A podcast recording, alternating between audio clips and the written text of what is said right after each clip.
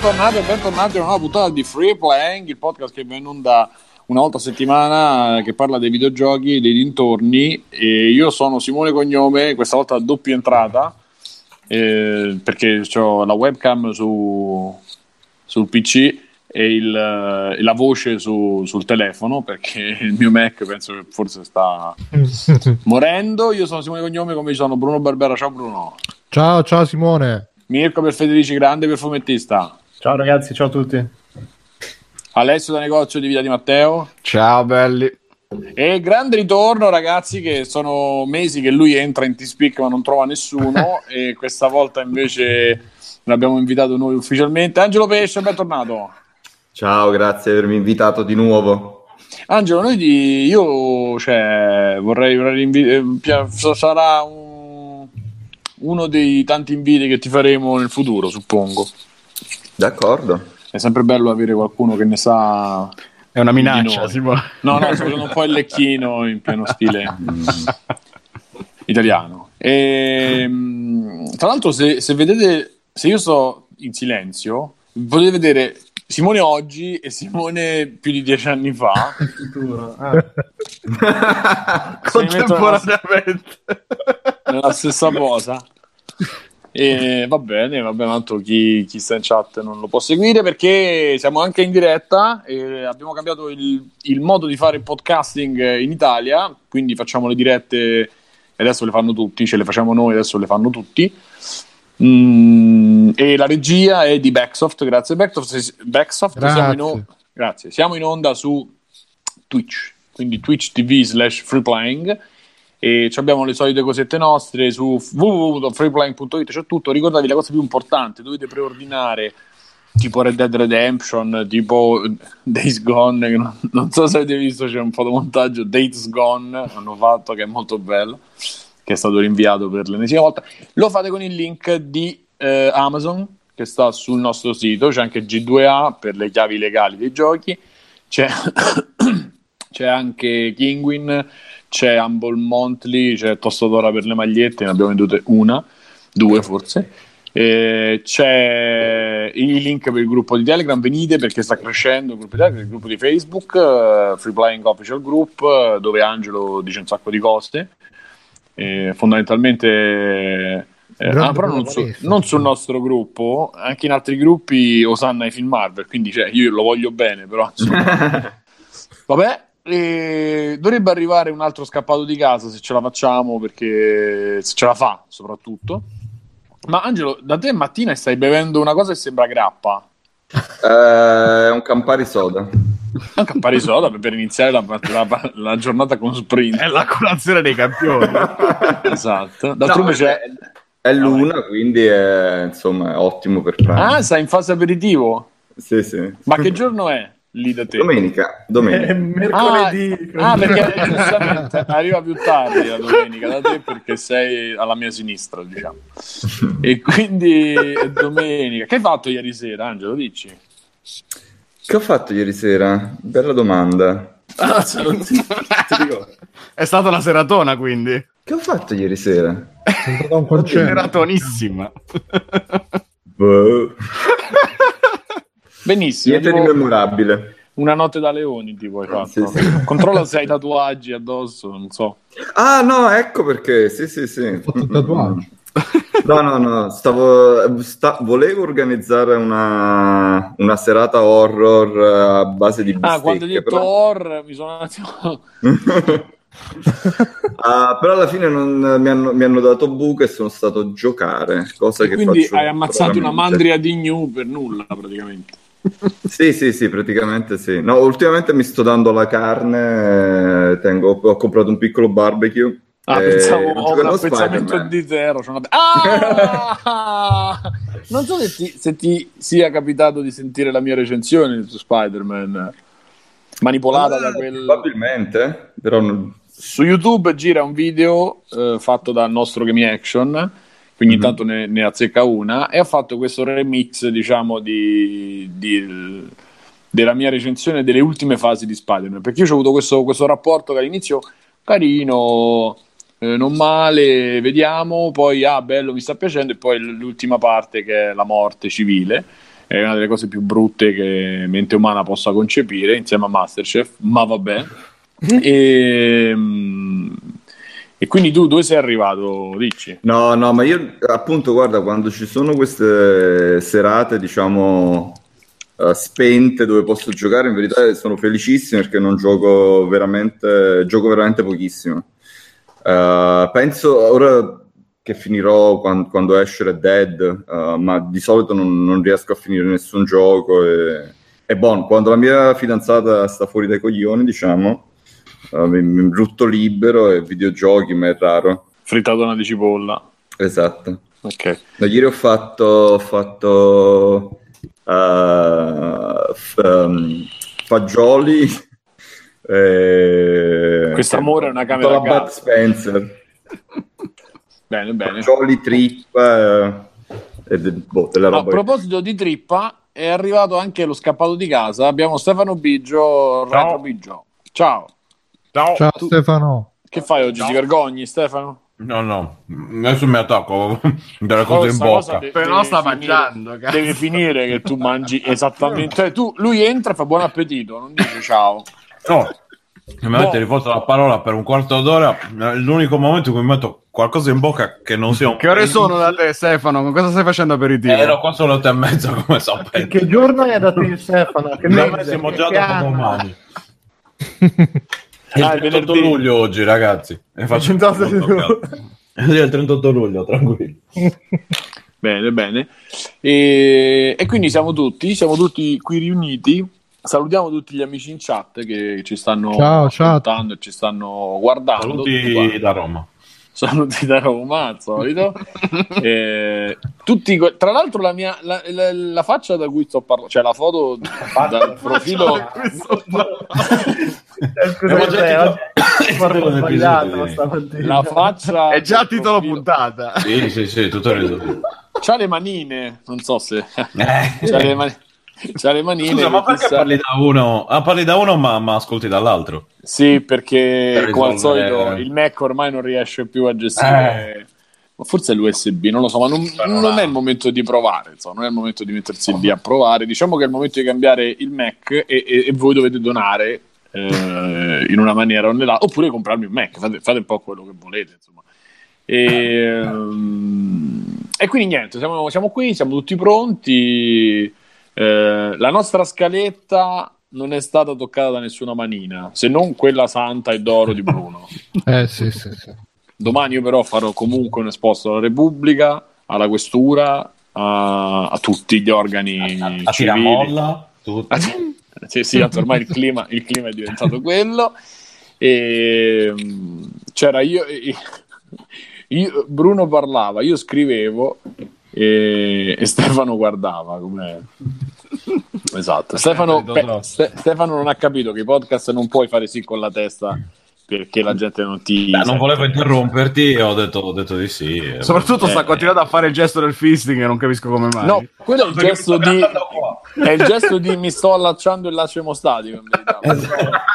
È il gesto di- sto facendomi la barba. Eh, vabbè, c'è Pierino. Che... Caga quello che vuoi. Eh, comunque, questa cosa che io devo, devo mettere muto al microfono col, col telefono è brutto. Perché... Uno stoppiamento di personalità stasera per Simone. Sì, sì, stasera è, è durissimo, è durissimo, ma insomma speriamo di portarla a casa. Bene, poi eh, parliamo di podcast eh, e ragazzi è tornato Gaming Effect. Applausi, strilli, striscioni e... Eh, Bruno, che è successo? Bruno! E... Ah, so- eh, stai dicendo che è soporifero? Io non, ancora non l'ho sentito. No, ma non, non stavo soporiferando, stavo... stavo... Mm, solo che c'ho... C'ho... Niente, no, vabbè, era una ola, basta. Io ancora ho visto solo l'inizio, sono contento che è tornato. Eh, Dio, come cavolo. Luigi, che è tornato. E speriamo che ritorni anche Mazzega o Mazzega, non so, non ho mai capito. No, l'ho Mazzega. capito, ma Mazzega. Sì. E- ed è stranissimo vederli, vederli in faccia perché non avevo proprio idea. Mm. Tra l'altro, ragazzi, sono iniziate le selezioni per i Macchia Nera Awards, quella pantomima di Macchia Nera. E non votateci perché tanto sono ridicoli, quindi lasciamo stare. E, Ma come? però sono Bento- cinque anni che diciamo di votarci, poi quest'anno basta, che questa, facciamo che la psicologia inversa come Homer col gabbiano. Ah, è vero, è vero. Non, non la voglio. Considerati quelli che ci seguono, gli dici una cosa, fare il contrario. Sta. Esatto, esatto. E quindi vi, vi abbracciamo Gaming Effect che siete tornati e che siete qui con noi a, a combattere per il podcasting italiano. Poi tra l'altro c'è stato anche la- il festival mondiale del podcast, eccetera, in cui io voterei eh, New Games, eh, sì, madonna ragazzi, stasera. Intrappolati nel retro Eh, NG Plus, ah, tra poi retro gaming non è NG Plus. Sì, che era può- una roba, il podcast nuovo, debuttante. Ok, quindi eh, votate tutti intrappolati nel retro gaming, eh, ma tanto sapere- sapete Pure che vinceranno bravi, i soldi. bravi Codolo e compagnia che per aggirare la legge hanno creato sto podcast ad hoc soltanto per essere votati perché Eh, vabbè, strategie che, che noi non possiamo neanche immaginare. E, e, mm, è, una è un'altra pantomima perché stavo vedendo un po', cioè, sono i soliti cinque che fanno i podcast e poi, ma tolto noi, però insomma, c'è un sacco di, di gente che lo fa senza, che- senza appoggi politici, senza appoggi di blog, senza meccanismi e nessuno, non cioè nelle classifiche uno è alto, che siamo noi o che siano altri, e, e non c'è uno che dice, "Beh, ragazzi ci stanno pure questi, facciamo una menzione, facciamo una cosa, no, solo i, cinque, i soliti cinque amichetti che fanno, che fanno il bello e il cattivo tempo, tra cui non, non facciamo nomi, ma insomma c'è gente che va bene, che vi fa sentire in colpa se non donate e altre cose del genere. Ehm, vabbè. Eh, Senti, però, Simone, però noi ci che dice una grande verità: gli appoggi politici voi non li potete avere perché smerdate tutti, anche voi stessi tra poco. Quindi Ma- cominciamo a fare. eh, Sì, Tra, ma si tra dovrebbe, poco si- non direi, mi sa che si dovrebbe si- guarda l'unico lo sai chi è stato equo con noi iTunes l'algoritmo di iTunes è stato l'unico che siccome non è gestito dalle, dalle lobby e, e anche quelle, quelle- quei servizi cinesi che ci cliccano, però anche loro sono stati equi con noi. Vabbè, ma quelli, quelli- c'è una puntata a parte. Quando appena lanceranno la, la luna cinese, eh, ne parleremo meglio. Ehm, anche perché noi siamo nel progetto, Bruno. meglio da lassù Esattamente, faremo la prima trasmissione di podcast eh, extraterrestre. No, ehm, iTunes è stato l'unico buono con noi. Infatti, Apple ci ha riconosciuto quello che doveva. Sappiate che noi della Apple siamo clementi e siamo per la meritocrazia, e, e quindi, eh, come abbiamo già detto e lo ripetiamo, Free Playing compare nelle grafiche del Apple Watch per la, la campagna podcast e chissà in quali altri ambiti comparirà. Vediamo, stiamo tutti a vedere. Ehm, Per questo c'è tutta la pubblicità al tuo Mac, quanto è bello. sì, sì, è- è- Sei uno schiavo di Steve Jobs zombie. Io sì, sì, morto zombie. Cioè, pensa Angelo, c'ho anche l'Apple Watch. Ehm, Az. E Sì, allora... sì, sì. Eh, no, non è scemo, è scemo. La manina è arrivata fino a certi livelli con Simone. eh. Sì, sì, sì, l'Apple TV, Sì. un sacco di... Sì, sì, sì. No, sì, l'Apple TV. te- No. Sì, quella- L'Apple Watch in verità ce l'ho pure io, però l'avevo regalato alla mia fidanzata che però non lo usa. E quindi... tua fidanzata Oh. che ricordiamo è delle terre di Oriente, quindi lei è Esatto. pro Xiaomi, pro Huawei, Sì, quindi la là. usa la meridiana, non... sì. o come m'ha detto- Senti, ma una cosa, ma voi potete, puoi, puoi tenere tu dei, degli animali de- domestici tipo i cani a casa oppure ogni, a ogni cena sparisce un animale dentro casa? Così. Fare una battuta stupida su quello che fanno. Pensavo che, stavi, che, che volevi alludere alle regole dei, dei condomini, ma eh, ok, no. Non lo so, la regola del condominio qual è? Dici. Povero Angelo. Dipende No, dal dai, condominio. condominio, Dipende eh. dal condominio. No, no, no. no. No, eh, comunque, allora, Fei non, non- non- non viene dalla parte del- del- dell'Asia dove si mangiano i cani. Ma dove si inculano? Mangi? Eh, esatto, esatto. Li, li libernano come strumenti sessuali.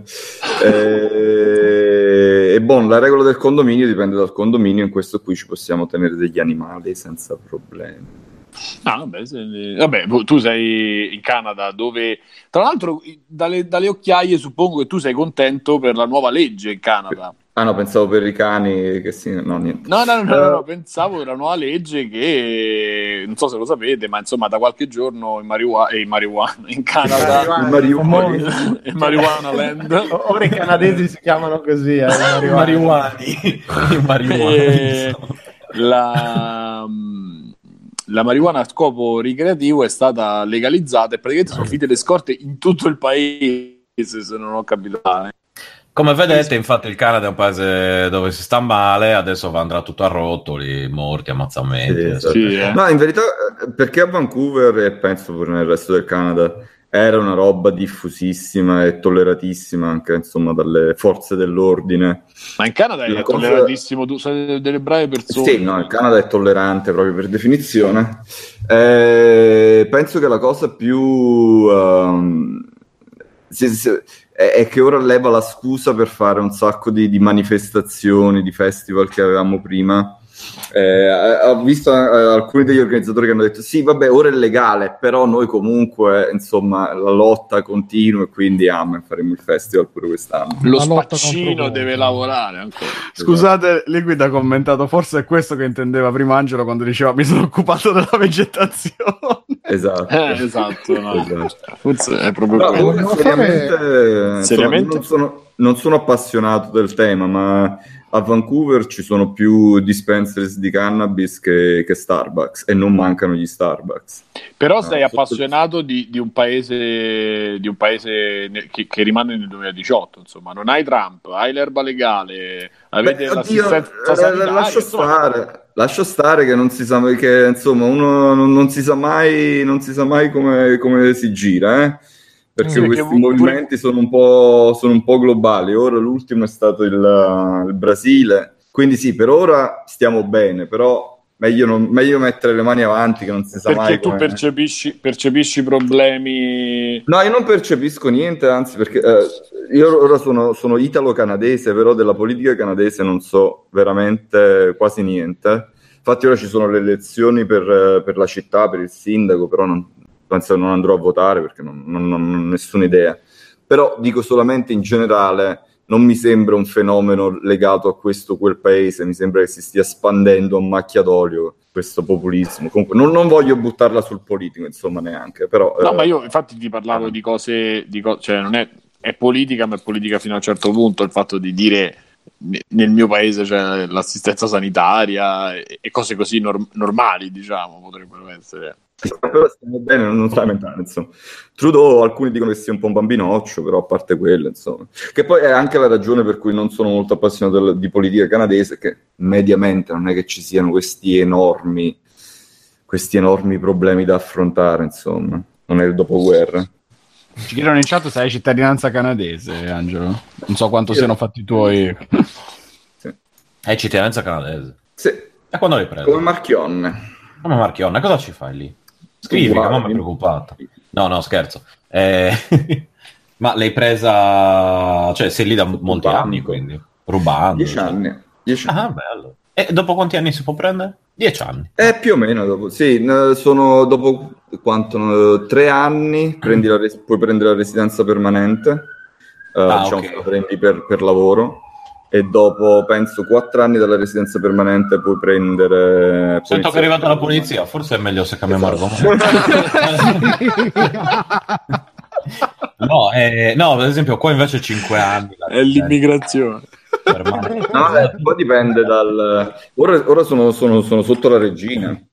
Ah, Ah, ah, ah. Ah, c'è, Dai, c'è cazzo. anche queste cose di folklore, la regia. Sì, sì, sì, abbiamo le cose di folklore e poi e quindi non lo so se, se un giorno la regina dichiara guerra all'Italia, non, non so da che, da che parte andare. Beh, non eh, quella italiana. Eh, esatto, non- guarda, non, non ti perdi. Se c'è gente tipo quella di adesso, io, io vengo, cioè vado a picchiare gli italiani. Sì, sì, guarda, io mi, io mi farò. Sarò inerme e mi farò picchiare senza problemi.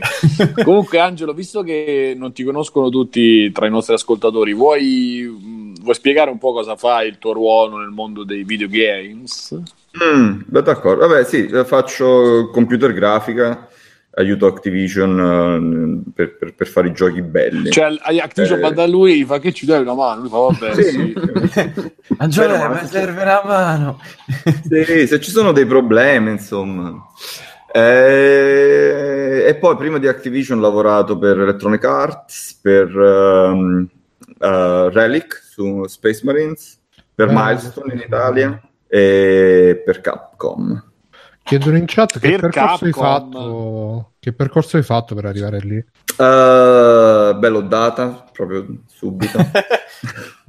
no, Beh, vabbè, poi ti vesti in eh, maniera provocante. vedo. E quindi tra, Esatto. tra un annetto e mezzo farai anche tu l'outing eh, tipo Zampella mi toccò e... eh, es- esattamente. È il Me Too però di free playing. Simone mi ha Esatto. toccato. Simone conferma tutto. Tra... Sì, sì, oh, ho fatto- Sì, sì, io... No, io l'ho toccato qui lì. E Sì, sì, sì, anche lui. Sì, sì, tutti d'accordo. Ho finito. No, il, il mio percorso è noiosissimo. Ho fatto l'università eh, in informatica. Già da prima dell'università programmavo, facevo delle demo di, di grafica, di cose del genere. E da lì ho Che lavorato gruppo stavi? Eh, in un gruppo nostro. Si Negli chiamava Iron Maiden, eh, così.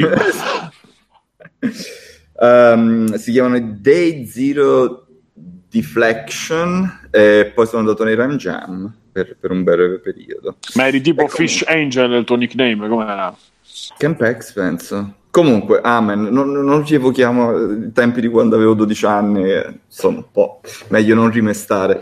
Eh, no, e dopo, dopo quello sono fatto un po' di lavoro così a, ca- a- caso, poi sono andato in Milestone, ehm, sono stato due anni lì. Che hai fatto Eh, per poi sono Milestone?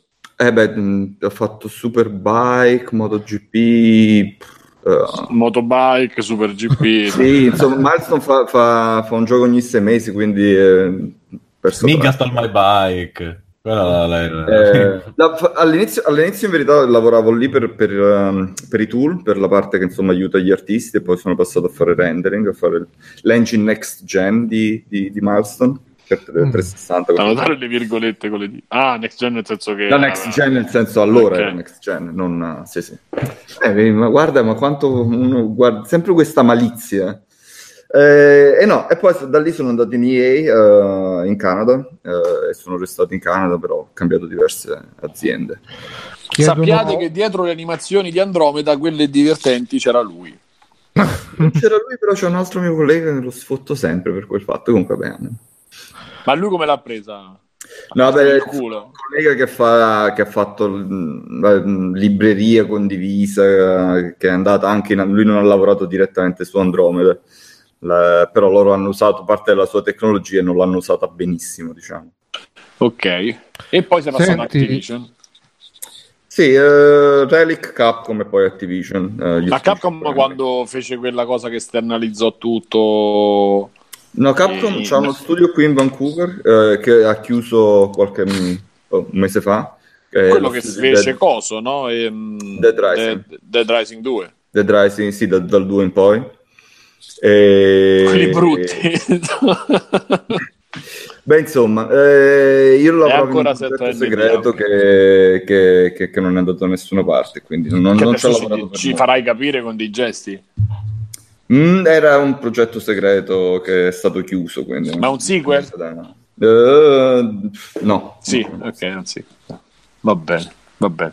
E quindi adesso lui zippa... Com'era che faceva la compressione? Lo prendevamo in giro e diceva che Sì. faceva le compressioni, esatto. Adesso, adesso ha fatto le piante Le in... piante, esatto. In Black Ops. Vabbè, le piante e altre cose. I vasi per le piante. Esatto. Senti, ma chiedono in chat eh, i pregi e i difetti di... Ah no, prima hanno chiesto se l'università l'hai fatta in Italia, credo di sì. Sì. Dove l'hai fatta? A Napoli? A Salerno. Salerno? Salerno. Sì, Fisciano. sì. Fisciano, Ero sei nato a Pastena. Sì. E- A Napoli non c'era, quasi non c'era informatica ancora. Nel senso Prima, che, c'erano i arri- primi prima che arrivò la Apple, chiaramente. Pensavo, Esatto. ma a Napoli non c'è l'università, io- non esageriamo, dai. Poi chiedono eh, i pregi e i difetti di vivere in Canada e il balzo Italia-Canada se è stato complicato. No, aspetta, il balzo Campania-Canada. Ok, eh, E come si dice balzo, non balzo. Do- doppio foto, do- do- doppio Balzo. passaporto. Balzo come Zedda. Zedda, balzo. Eh, No, allora, il- il- in Canada, a Vancouver specificamente, eh, si, si vive bene, è tutto molto semplice, internet funziona, i treni passano in orario e quindi non, non è Quelli stato torneranno pa- torneranno a passare in Esatto, orario anche da sì, noi sì, entro sì, breve. eh. Sì, sì, sì, sì, sì, sì. Eh, e niente, eh, venire in Canada non è stato difficile, eh, non è stato difficile adattarsi, poi ho trovato subito. Io eh, avevo già degli amici. Subito perché- altri napoletani. No, altri di, altri di Milestone. Appena sceso dall'aereo, uè. Esatto. Ah, ma non sei andato in Barcone. Canada. Non sei andato col barcone. Eh, no, no, no. E poi, eh, eh, essendo andato ehm, con, con EA, quindi ehm, io ho fatto il colloquio, eccetera, eccetera, insomma, l'ho data. eh, ed erano stati tutti entusiasti della, Però lui è l'unico che l'ha data dopo il colloquio, cioè questa pizza. No, eh, dopo, durante, prima. E, e quindi niente, quindi loro poi ti, ti- ti curano la parte di immigrazione, di... anzi, io sono stato molto ingenuo perché ho detto no, vabbè, lì figurati, eh, ingenuo, insomma, non, non avendo letto niente. eh, non ho portato quasi, quasi nulla, di, insomma, mobili, macchina, cose del genere, che mi avrebbero, mi avrebbero eh, trasportato. E, e anzi pensavo che qui si guidasse sull'altro lato della strada, quindi ho detto no vabbè la macchina la vendo, poi al massimo la ricompro. E poi sono arrivato qui e no, eh, non, insomma, non avevo letto nulla di nulla. E adesso hai una Tesla? No, adesso ho una bicicletta. Ah, Pensa, pensa. Perché Pensa che a Prato le vogliono togliere le molto- biciclette, molto se piccola. Eh, non è una città enorme e se stai al centro ci sono i mezzi, proprio non si sta una pacchia, niente. È esattamente come l'Italia, eh? Uguale. Dice che... Però devo dire, no, ok, ok, diciamo delle cose negative. Non c'è cultura, eh, è tutto costruito, diciamo, relativamente di recente. eh, e la città, più, la, la città più vicina, più semplice forse è andare in California e prendere un aereo, fare un'ora, andare a San Francisco. Se no, vabbè, ci sta Seattle che è più o meno la distanza fra Napoli e Roma, però Seattle è molto simile a Vancouver. Seattle! Ah, Mm. Cucamunga! No, scusa, è una città Seattle, Microsoft, Valve, tutta questa gente qui. Eh, e poi no, in Canada non- non- ci sono le montagne mo- molto belle. Senti, ma un commento sulla pizza canadese? Queste cose da italiani. Scusami, Pronto? No, no, eh, ripeti? Un commento sulla pizza canadese? Calabrese. No, tengo delle... Vabbè, insomma, eh, questo è un altro aspetto di non avere tantissima cultura propria, è che le- cucine qui sono, tutti i ristoranti sono di, di varie, varie nazionalità Sì. molto Eh, multietniche. suppongo non ci sia il ristorante canadese, insomma. Mm, praticamente no. Eh, qui va molto forte perché c'è una forte immigrazione da vari paesi asiatici, quindi tut- tutta la parte eh, dal Giappone, Cina, Vietnam. ehm, Vietnam è interessante. No, vabbè, ehm, India, eh, insomma, mh, abbiamo un sacco, un sacco di ristoranti anche ottimi, etnici. L'italiano non ci vado molto perché, insomma, prendere una pasta a 100 dollari che posso fare a casa non mi pare il caso. Però ci sono un paio di pizzerie buone, insomma, la pizza non è che ci vuole proprio quest'arte, chiaramente. Angelo, cioè, in famiglia ti hanno già disconosciuto No, allora- questa frase, sai. Il, il problema è questo. Mio, è la pizza, la pizza. La pizza o il caffè, queste cose qui, eh, non è che sono no, così complicate. Il problema è- è- è- è la competizione. Cioè, qui c'è magari due o tre ristoranti che fanno una pizza decente. Eh, a Napoli la baseline, no, normalmente vai sotto casa e hai una pizza decente, però tu chiaramente sei abituato ad andare nel ristorante che ti piace a te, che fa una pizza incredibile. E la stessa cosa per il caffè, per, per tante altre cose. Loro non hanno speranza perché non hanno, non hanno la cultura, non hanno la tradizione, non hanno la competizione. Mm. E quindi quello che c'è c'è. Eh, di solito evito, a meno che andiamo a fare una pizzata fra gli italiani della game industry qualche volta, però Gli italiani, cioè tipo i massoni, gli italiani... Eh, sì, sì, sì. Vabbè, gli italiani Sì. chiaramente si, si conoscono, insomma, si vogliono bene. Ok, ok. E vabbè, quindi sono Chi c'è anni di altro che- italiano grosso da- dalle tue parti? Eh, grosso. non lo so. Importante, Eh, non, voglio- non volevo dire importante, importante. Ingombrante? beh, per, per quanto sia grosso. Simpatico, vabbè, ci sono- chi c'è di altro abbiamo- italiano simpatico? Ci sono eh, un paio di amici che venivano da Milestone e loro sono venuti qui prima di me e quindi già, già li conoscevo e ci siamo tenuti in contatto eh, da, da lì in poi, incluso appunto questo, questo eh, ex collega che ha fatto la tecnologia per le animazioni. Ah, E un sacco di gente che lavora in EA, magari su FIFA, cose del genere. Ehm, e poi niente, insomma, c'è, c'è- c'è- un sacco. e- e- Vancouver è, è ottima per l'immigrazione perché è un po' più semplice rispetto agli Stati Uniti che hanno insomma lotterie, che hanno alcuni numeri chiusi. eh, e quindi in generale ci sono molte società che, che- che hanno degli studi qui e, e magari è più semplice trovare, trovare personale dall'estero.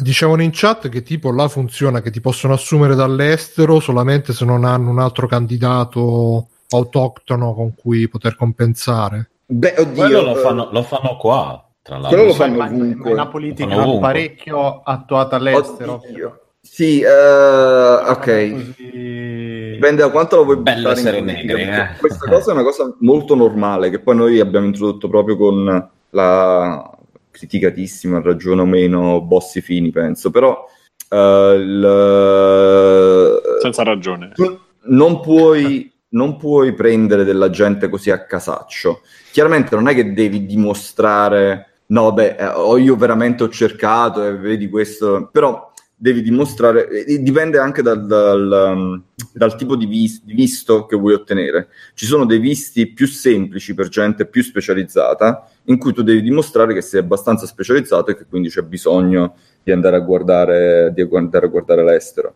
Uh, c'è un sacco di gente invece che è venuta con un visto di eh, vacanza, di vacanza studio, di studio e poi è restato qui. C'era la politica prima che se prendevi un titolo um, anche di una scuola professionale eh, potevi poi avere un visto di lavoro dopo lo studio per tipo tre anni e quindi quello era molto molto comodo visto che qui ci sono un sacco di scuole di, di, di, di videogiochi, di effetti speciali, di film e cose varie. Uh, però penso che questa cosa l'hanno levata almeno per le scuole professionali, penso che sia rimasta per le università. Comunque ci sono diversi modi, ovviamente più sei specializzato, più sei un tra virgolette valore e più si cerca di favorire l'immigrazione, ma questo è più o meno ovunque. Senti, continuando a parlare di lavoro, eh, eh, parliamo, cominciamo a introdurre la, la- la- la news, diciamo quella un po' più Di attualità. Di attualità, visto che appunto, come, parla- come dicevo prima, eh, uscirà a breve Red Dead Redemption 2, tra le varie news, le ore che dura, le palle di cavalli, la mappa, se metti la mappa o non la metti, la gente ti dà le indicazioni, tutte queste puttanate qua. E è uscito anche, sono uscite le indiscrezioni su gameindustry.biz sul crunch time eh, che stanno avendo proprio in, eh, in Rockstar, in tutti gli affiliati, insomma, tutti i collaboratori di Rockstar, per quello che riguarda eh, la fase gold, diciamo la fase finale della, della produzione del gioco. E cioè, mh, sono uscite da diversi forum, diversi da Reddit, non lo so, insomma, nei vari, nei soliti posti dove la gente si va a sfogare, testimonianze di eh, interni che parlano di questo crunch time eh, incredibile, 100 ore a settimana, si lavora 12 ore al giorno dal, dal lunedì al sabato e, e Hauser ha risposto, Hauser e, tut- e i vari team diciamo, manageriali hanno risposto a queste, a queste indiscrezioni, a questi leak di notizie dicendo che mh, insomma loro, per loro è mh, non c'ha molto senso una po- polemica del genere perché comunque loro si sono sempre occupati del, eh, dei loro dipendenti che li controllano, che gli stanno appresso, che gli vogliono bene, però se vuoi fare un certo tipo di prodotto in un certo momento della, della produzione è richiesto un po' anche fare questo tipo di sacrifici. Loro dicono nel frattempo, cioè noi sì, eh, impieghiamo un sacco di gente, tra cui parlava, si vantavano del fatto del motion capture che hanno usato 500 persone eh, per quello che Farne riguarda una, anche- eh. per 500. fare una e per fare le voci hanno chiamato 500 attori dice noi siamo quelli che chiedono più attori e che impiegano più attori in tutta New York per eh, le voci Ehm, insomma lui l'ha, l'ha- l'ha fatta passare un po' meglio di quello che sembra e, e, mm, dicendo che è un po' anche necessario per, per offrire un certo tipo di prodotto che poi è quello che è arrivato a noi, insomma, che arriverà, Mhm. ancora non è arrivato, che arriverà. E mm, non potendo, cioè nel senso, alla fine direttamente, no? Oppure se ehm, non è che, che- che- che ti vengono a dire a te che sei bello del podcast, eh, non è che trovi qualcuno che viene e ti dice ah sì sì a me hanno fatto questo e questo. Quindi tu che sei comunque all'interno del, del giro, sicuramente un po' di cose le sai, parlavi anche di un libro prima che stai leggendo che riguarda anche questo e dici che insomma è abbastanza verosi- verosimile. Sì. Pensavamo di chiederti un po' un parere riguardo a questo, a que- a questa polemica, a Sì, questa ehm, cosa. Se posso, se posso inserirmi, Simone, um, in particolare, uh, io mi sono letto un po' di robe, oltre a quello che ha detto Simone, a parte che comunque è scoppiato il merdone perché lui è andato, è stato un po' frainteso, perché pare che lui avesse detto, ah, stiamo lavorando, abbiamo lavorato anche 100 ore alla settimana, poi ha detto... Ha detto no, ma io mi riferivo a me stesso e al team, uh, diciamo, ai super. Ai super scrittori di Rockstar, eh, non a tutti quanti, eccetera, eccetera.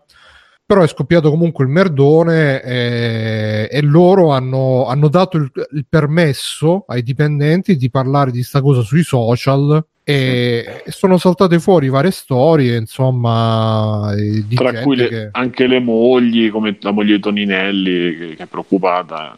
sì, anche no, le mogli furono con, eh, Con con, eh, no, come si chiama? Eh, Tim. Bondi, ah, con i Ebo. Ah, è vero. Vabbè, eh, comunque, House, la, la famosa, famosa lettera. comunque la- le, le cose che mi hanno colpito di più leggendo ste robe è che comunque la risposta che di solito si dà è che, ah sì, se fai il crunch, poi però viene compensato in un modo o nell'altro. E da quello che ho capito, invece, se sei freelance ti pagano a ore e quindi ti pagano anche l'overtime. Mentre, e però ovviamente da freelance non hai, non hai tutta una serie di, Sì. di garanzie perché ovviamente quando finisci il lavoro ti cacciano a calci in culo come è giusto Sì, che sì, sia. Mentre se Non sei, è salari-. Se sei salariato, sì, poi in America non c'è manco l'assicurazione Sì. sanitaria, quindi Vabbè, se te la devi pagare tu, chiaramente. Sì, sì, se ti rompi le dita mentre stai digitando non, non puoi fare più niente, è finita la carriera. E, invece se sei salariato, la, la regola di solito è che, uh, fa- che, che lavori 10 ore. Come scusa? Ti danno, ti danno vacanze di solito, ti danno il compensation time, e vabbè, poi hai il bonus ovviamente annuali di fine prodotto e cose varie.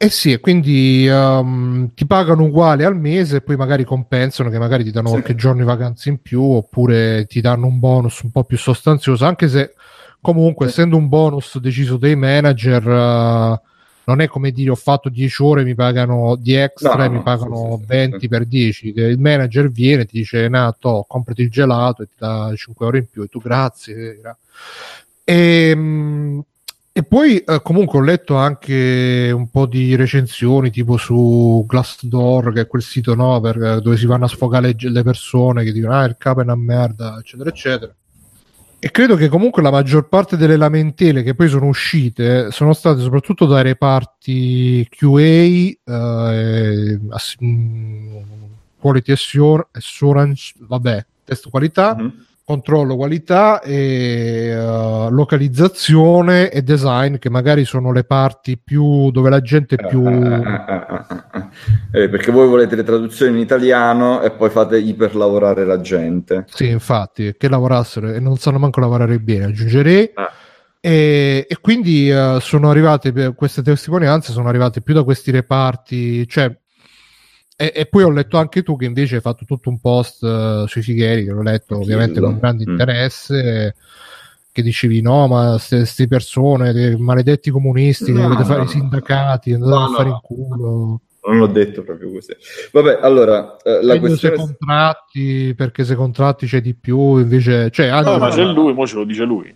Eh, infatti, ah, ma sì, te lo dico, te lo dico. Allora, ci sono, ci sono secondo me eh, due diversi aspetti, no? Non puoi generalizzare tutta l'industria o, tu- o anche all'interno di, di- di- di un publisher, vari diversi studi e team che hanno in giro per il mondo.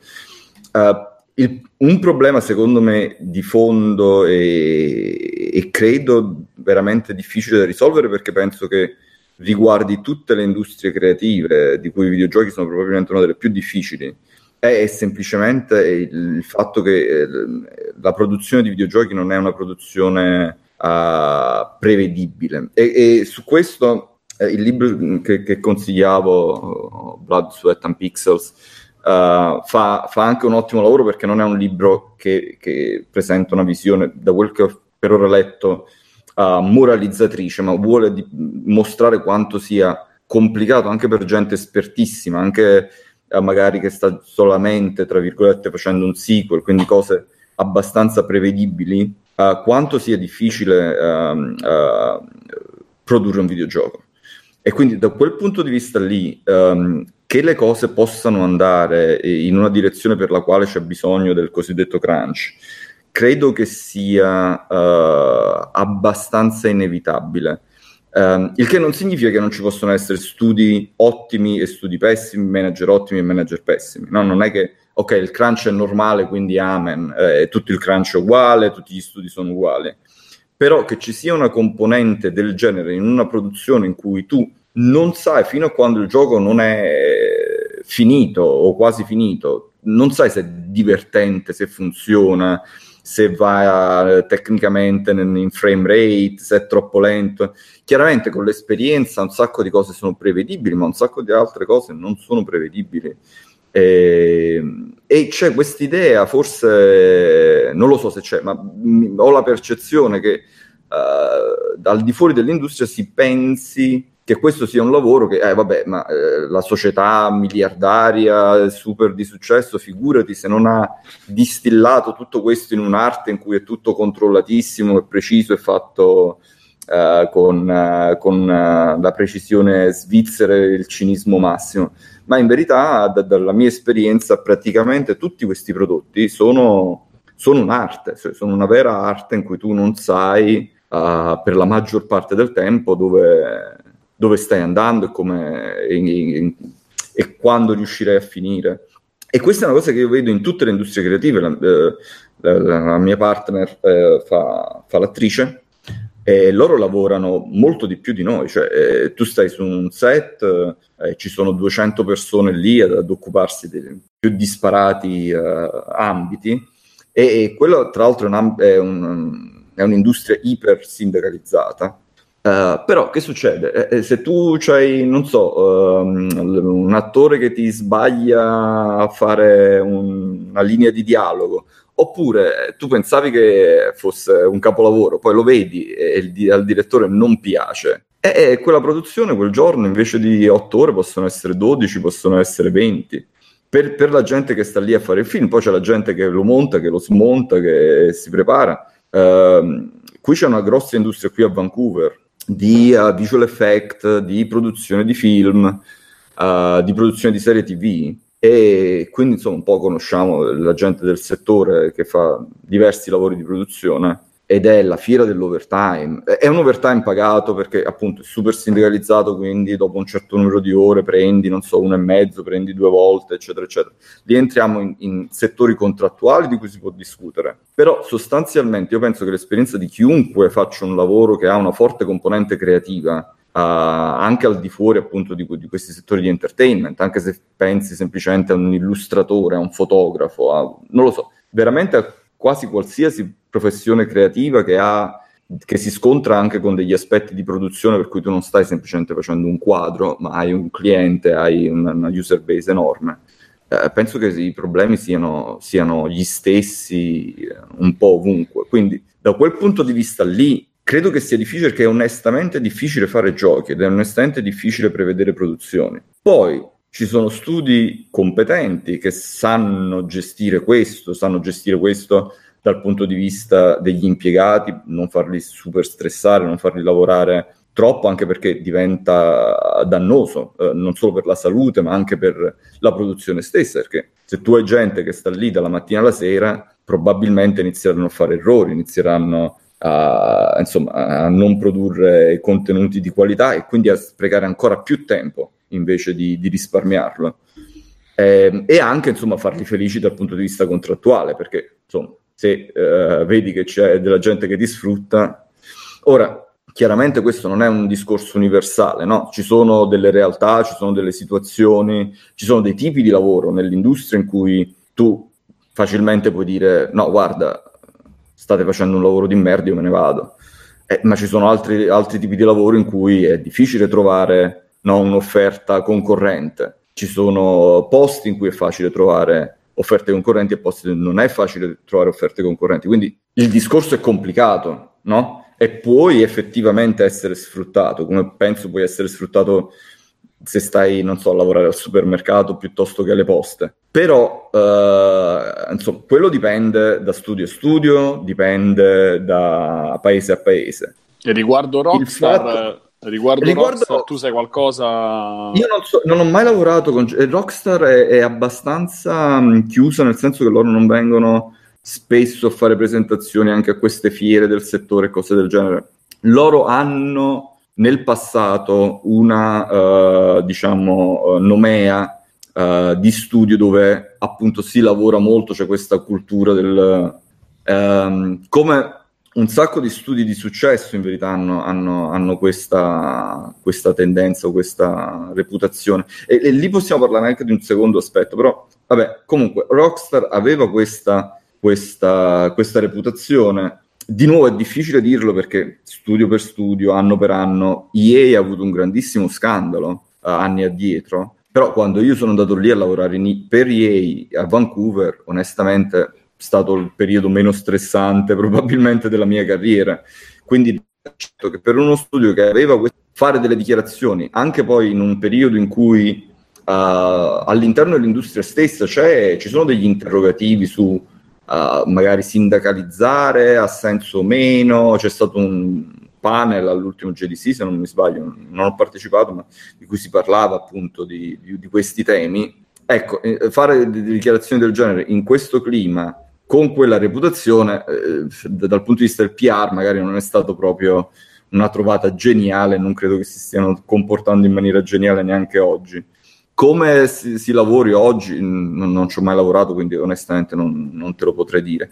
Eh, l'altro aspetto in cui è interessante perché è veramente un, um, un, un interrogativo.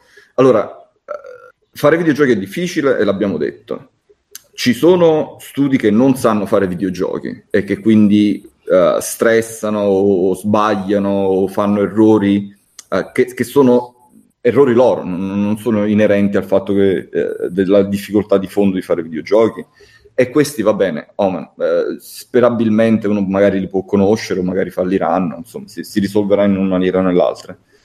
Il dilemma che è un po' più complicato è che fare videogiochi è anche un'arte e ci sono alcuni studi in cui si dice uh, vabbè, cioè, questo no, dipendente è stato, non so, 12 ore ma perché noi non lo... Cioè, tu ti puoi immaginare magari fare, fare un, lavorare per Naughty Dog, fare il prossimo The Last of Us. C'è un sacco di gente che vuole restare perché è appassionata di quello che sta facendo e di, di, di cercare di fare il gioco migliore del, dell'universo. Magari hanno speso uh, sei mesi a creare un personaggio ed è il loro personaggio e lo vogliono no? uh, creare nel, nella maniera più incredibile possibile c'è questa uh, dedizione volontaria, uh, in, soprattutto in questi studi che fanno prodotti iconici, che fanno prodotti uh, di cui c'è, c'è molta...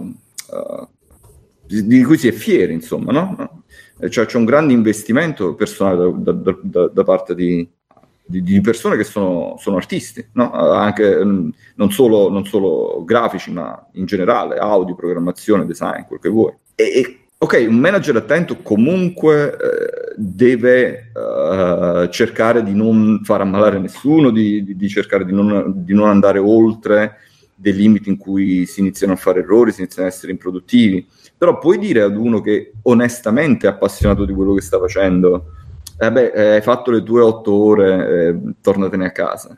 Ed il problema di questo, di questo discorso però è, è, anche un altro. Magari c'è una persona che è super appassionata, un designer, sta lavorando a, so, a un combattimento e, e niente, vuole restare in ufficio questa persona che è super appassionata sta costringendo altri che magari vorrebbero andare a casa uh, per, per, diciamo un esempio, uh, uno standard, sta settando un, un'aspettativa che costringe altri a restare lì anche se magari hanno una famiglia e vogliono tornare a casa.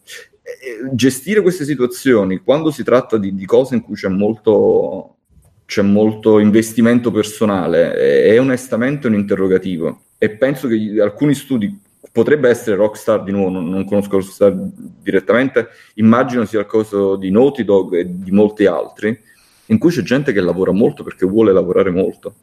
Comunque, Angelo, secondo me, eh, da quello che dici tu e da quello che leggo in giro, c'è veramente una, una dicotomia tra chi fa lavori più core all'interno de, del, dello sviluppo di videogiochi, quindi appunto i tecnici, certo, gli artist, certo. i lead, eccetera, eccetera, e poi quella che possiamo definire tra tante virgolette la bassa manovalanza, quindi certo. tester, localizzazione, quelli che magari devono scriptare, che ne so, le sì, 100 no, su questo hai ragione. E questo è, insomma, magari è quelli non hanno tanta voglia di farsi certo, portati certo, a testare no, se vai col cavallo infatti... contro il muro, se il cavallo si incastra oppure no. No, no, no, ma, ma di nuovo l'industria è enorme, stringono, non solo da studio a studio, ma da lavoro a lavoro. È, è ragionissimo, infatti in, in quel post enorme di, di cui facevi Perché poi si fa una grande confusione, perché tu giustamente fai l'esempio di quello che ha la passione per il suo lavoro, no? No? l'artista che si mette, vai, vai, vai, voglio fare la nottata, eccetera, eccetera.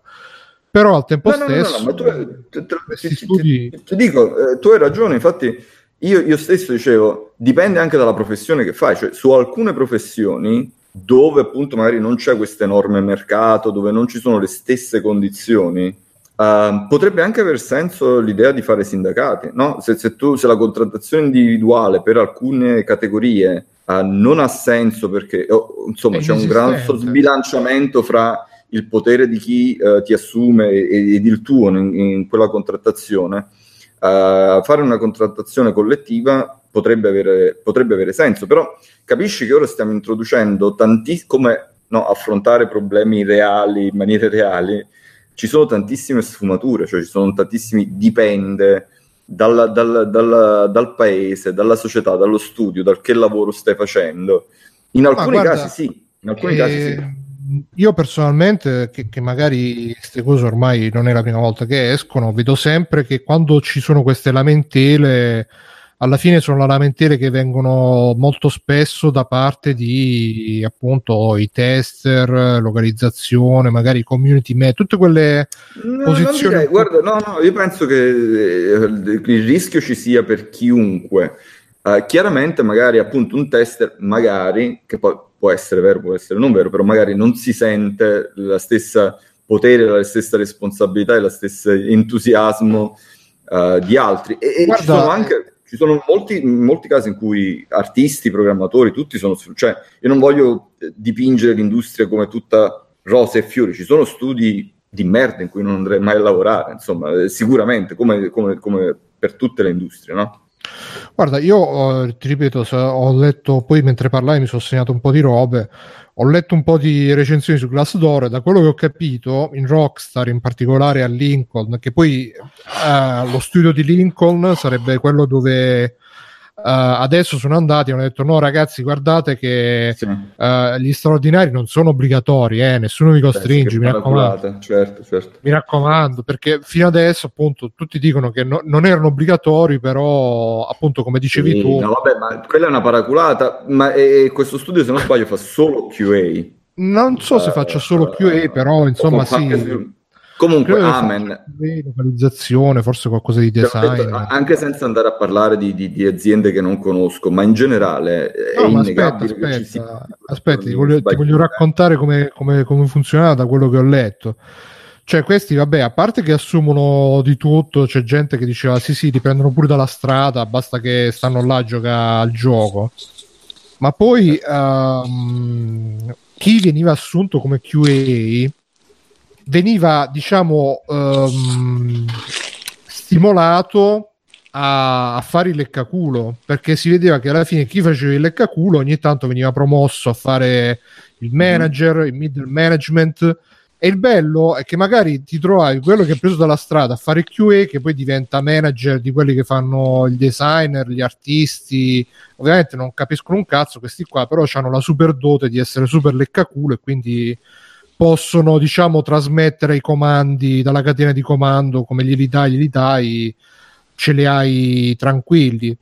Poi per il fatto dei bonus, um, da un lato in, eh, in, eh, in, um, in, Gran Bretagna ci sarebbe un limite tipo di 48 ore settimanali che però mm. regolarmente quest- quando assumono sta gente gli, eh, gli, fanno rinunciare a questo limite, a questo diritto e già qui, e eh, vabbè, però vabbè, uno dice ci rinunci.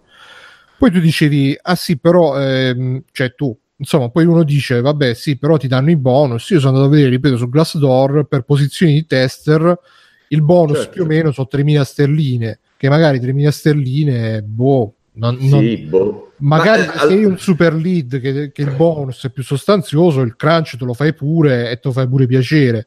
Se sei un tester che stai lì a far sbattere il cavallo contro, il, il, contro l'albero 100 volte al giorno e poi alla fine ti dicono ah, quanto sei bravo, nah, ti fatto a comprare gelato. Insomma. Certo, certo. Beh, eh, ma guarda, eh, um sì, eh, non, non, ho nessun, di nuovo, non so che, che, succedeva lì, eccetera, ma non mi sorprende. È come ma dire, eh, ma lo... Queste posizioni mm. eh, in, Activision. in Activision come sono gestite queste posizioni? Localizzazione... Non ho idea di chi faccia testing, no? Però eh, allora la posizione di tester eh, è una delle posizioni più entry level ed è un, un modo anche per un sacco di ragazzi di entrare per poi diventare magari uh, game designer e, ed altro. Uh, quindi non mi sorprende per nulla che appunto in una delle, delle posizioni più di base, dove c'è più richiesta, no? cioè, cioè, ci sarà un, boh, una fila di gente che aspira a fare il tester, ci siano, c'è più il rischio che un'azienda se ne possa approfittare. No, questo succede più o meno ovunque, per questo dicevo dipende tanto dal mercato del lavoro. E sicuramente in, in, un campo del genere dove appunto c'è più rischio, magari si può anche parlare dell'idea che eh, su queste cose magari ci sia una più ferrea regolamentazione, come sì, appunto succede in altre industrie.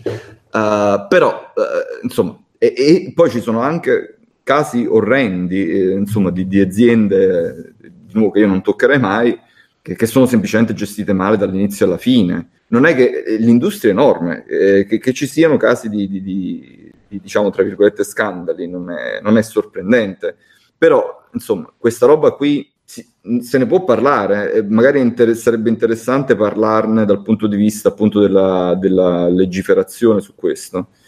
Uh, io non, non, sono molto esperto della, della parte di testing di, di, questi tipi di lavoro, però per me fare il caso particolare del oh guarda c'è, c'è stato questo e quello, insomma sugli aneddoti eccetera, non è interessante quanto invece guardare all'intero sistema e al perché fondamentalmente secondo me alcune cose eh, per questo tipo di lavoro creativo resteranno che poi devono essere insomma uh...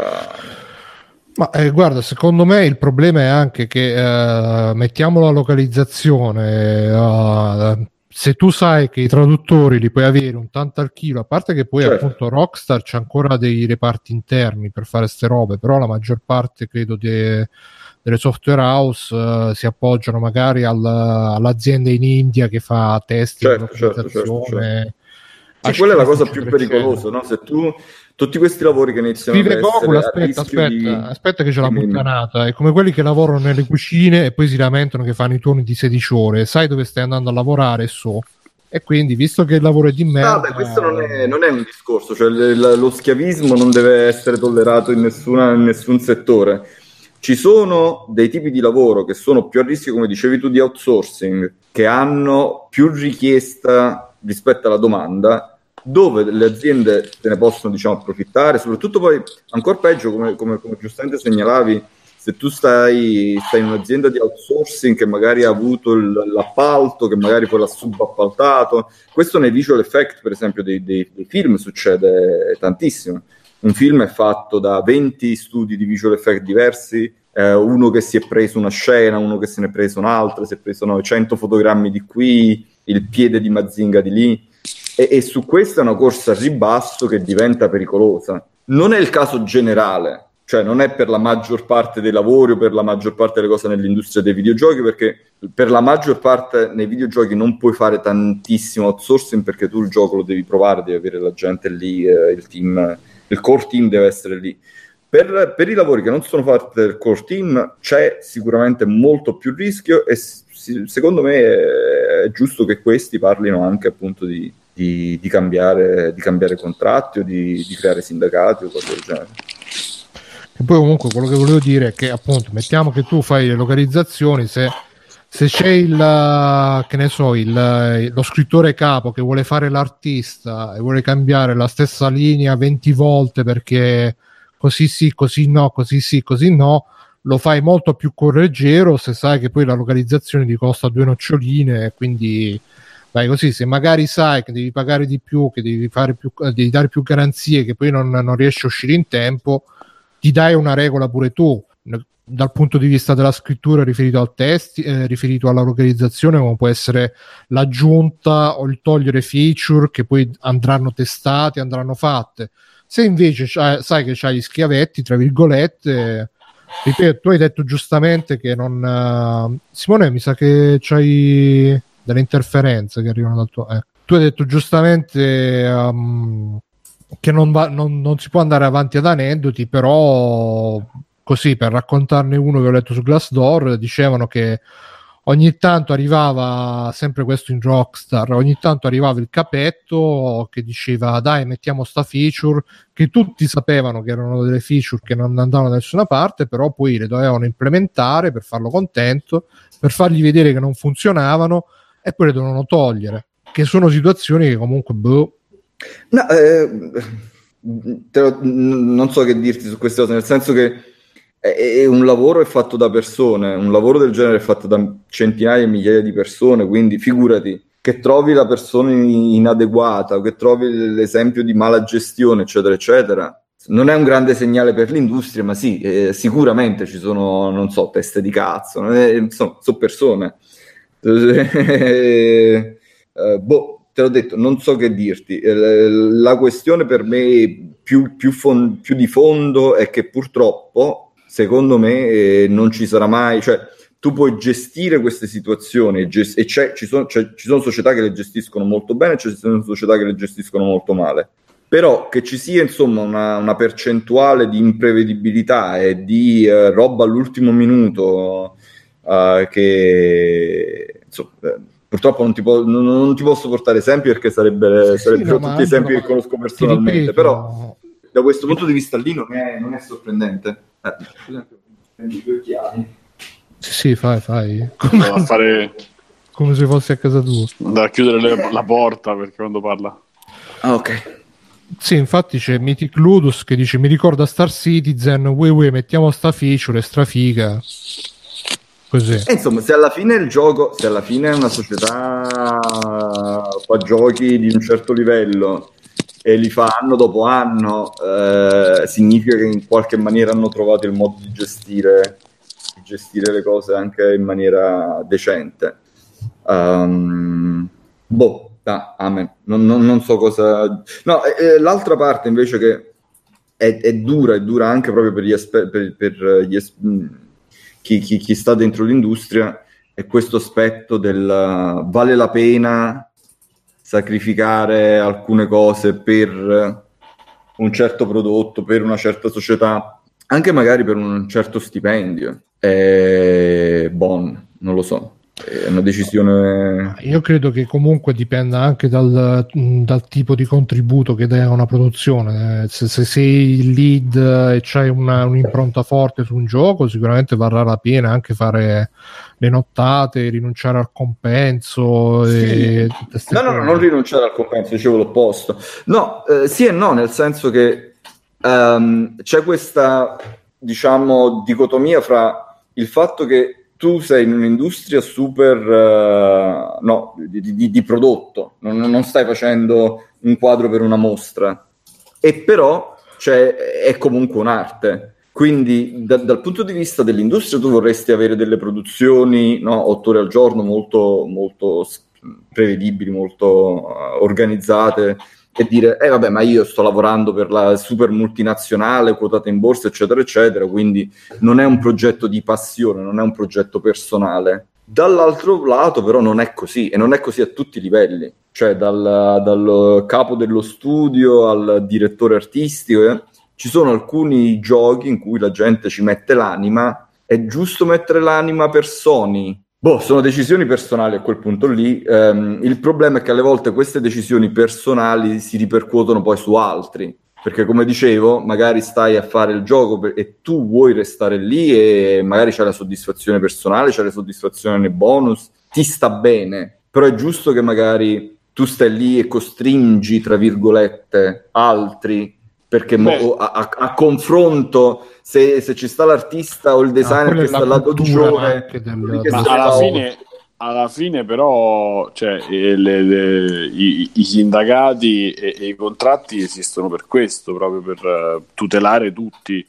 Sì, in teoria, in pratica, se io di nuovo ho l'esperienza dei, dei film che sono super sindacalizzati e definita nostra, appunto perché è una contrattazione collettiva, non dipende no, da tu, dal, tuo, dal, tuo, boh, da, dal tuo manager, da, da quanto, dal tuo specifico contratto. Però a parte quello, cioè a parte il fatto che ci sono degli standard per cui tu sai che ci sono dei minimi, eh, anche se sei un attore, che ci sono dei moltiplicatori, eccetera, eccetera. A parte quello, eh, la quantità di lavoro è anche maggiore, non è minore.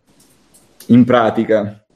Sì, sì, no, però sai cosa, Angelo? Che comunque sia, se sai che sotto un cer- una certa soglia non puoi scendere, magari stai anche più attento a perché è ovvio che quando c'hai tra virgolette le risorse infinite, mo cambiando ambito è uscito di recente un altro leak di un altro developer di Google Plus che si è sfogato che diceva che questi visto che hanno i soldi infiniti hanno detto dai facciamo Facebook e però sì, era no, gestita... sì, no, guarda che non è, non è proprio così semplice perché dal mio punto di vista e, e, non lo so perché io non sono, non, non, sono un manager e non, uh, non guardo ai soldi e agli spreadsheet, faccio solamente tecnologia. Ma uh, da quel che vedo c'è in verità l'aspetto opposto, nel senso che allora se io devo chiedere a, a, ad uno che eh, insomma non ha, non ha nessun obbligo, tra virgolette, di restare, magari lo, ho paura che lui poi, non so, mi manda a fanculo e se ne va, e, o che insomma eh, ti crei un, forse un po' più il problema, mentre se tu sai esattamente che quella carne, se vai otto, dopo le otto ore lo puoi fare, ma li devi pagare uno e mezzo, tu ti fai un conto su Excel, dici mi conviene fare un giorno in più o mi conviene far lavorare la gente 20 ore? Mi conviene far lavorare la gente 20 ore, amen, sì. Eh, la, la, la somma matematica usciva meno, il contratto è lì, tu non puoi dire no, vabbè, non, non voglio. C'è che tu puoi fare lo straordinario e ti pago, non so, un e mezzo, dopo una certa soglia ti pago il doppio. Eh, diventa, diventa, un'equazione, diventa completamente un'equazione. Secondo me questo è quello che succede sui set, da, dal, dal poco che posso vedere. È... Eh, è difficile, come tutti i problemi seri, non, le soluzioni non sono banali.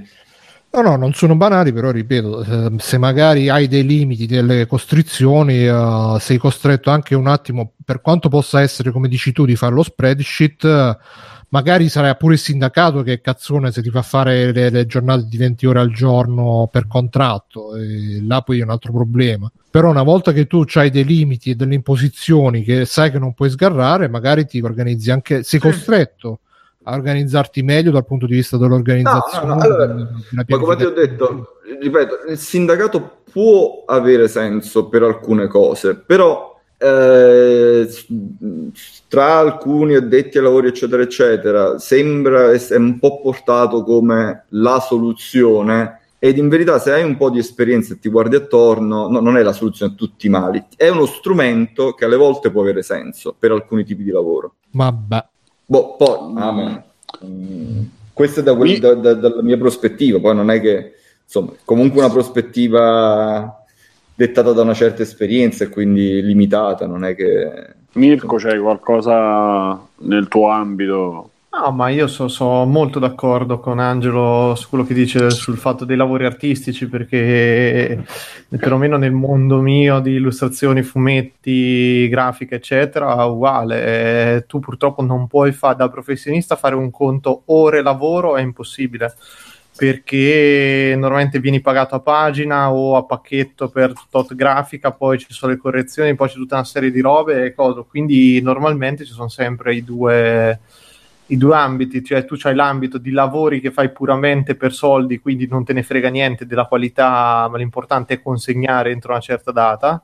E ci sono i lavori invece fatti perché ci tieni, perché li vuoi far bene tutto indipendentemente da quello che ti pagano, perché poi c'è eh, anche quello è un problema. Nell'ambito artistico avviene un grosso problema il fatto che tu, se un lavoro è pagato poco, non puoi farlo più di tanto male perché comunque c'è il tuo nome sopra. Quindi, se è un lavoro di merda, ti porterà soltanto altri lavori di merda, detto banalmente. Mentre eh, se è anche un lavoro sottopagato, ma che tu fai molto bene, potresti riusarlo per trovare occasioni lavorative migliori di quelle che c'hai. Quindi è così. E a livello personale è pieno però di schizzati che io conosco che sono disposti a pubblicare a 20 euro o a 10 euro a pagina, quando una pagina vuol dire un giorno di lavoro se ti va bene, perché ah che figata mi fa pubblicare. E sta cosa ha distrutto tantissime opportunità lavorative, cioè i fissati che pur di fare il lavoro dei loro sogni, infatti io con gli amici miei abbiamo questo hashtag il lavoro più bello del mondo che in realtà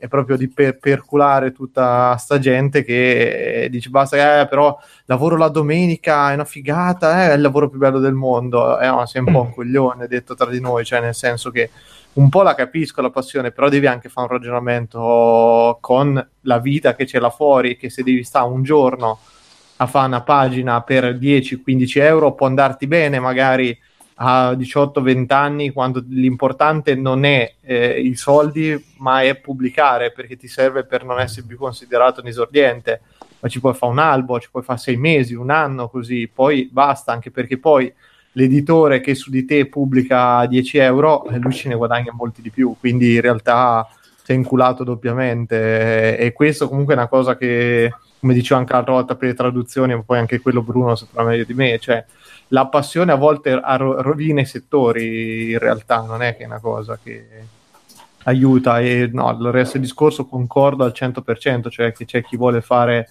vuole partecipare a qualcosa di grosso, quindi ci tiene, eccetera, poi anche lì sono diversi livelli, diversi a seconda dei ruoli, ovviamente ognuno lo vive diversamente, però secondo me in un ambito lavorativo eh, adesso c'è un, mi sembra, a volte mi sembrano assurde, ah, abbiamo fatto settimane da 100 ore, va, va bene, ok, c'è chi lo fa, c'è chi non lo fa, non è la prassi, cioè a un certo punto puoi- sei anche libero eh, di, di non accettarli certi discorsi, ci sono le alternative, non è che non esistano, qualche volta è un po' un ricatto, in certi ambienti è un po' un ricatto, quello è vero, quello va un po' denunciata come roba secondo me, cioè, non- io No, sono no, va molto... assolutamente denunciata. eh. Sì, sì, cioè, no, la cosa io- fondamentale secondo me è che la gente deve sapere, ah, questo studio lavora così, questo studio Sì. lavora così, eh, c- c'è un sacco di omertà da questo punto di vista che uno ha paura no, di dire no, vabbè, ma io poi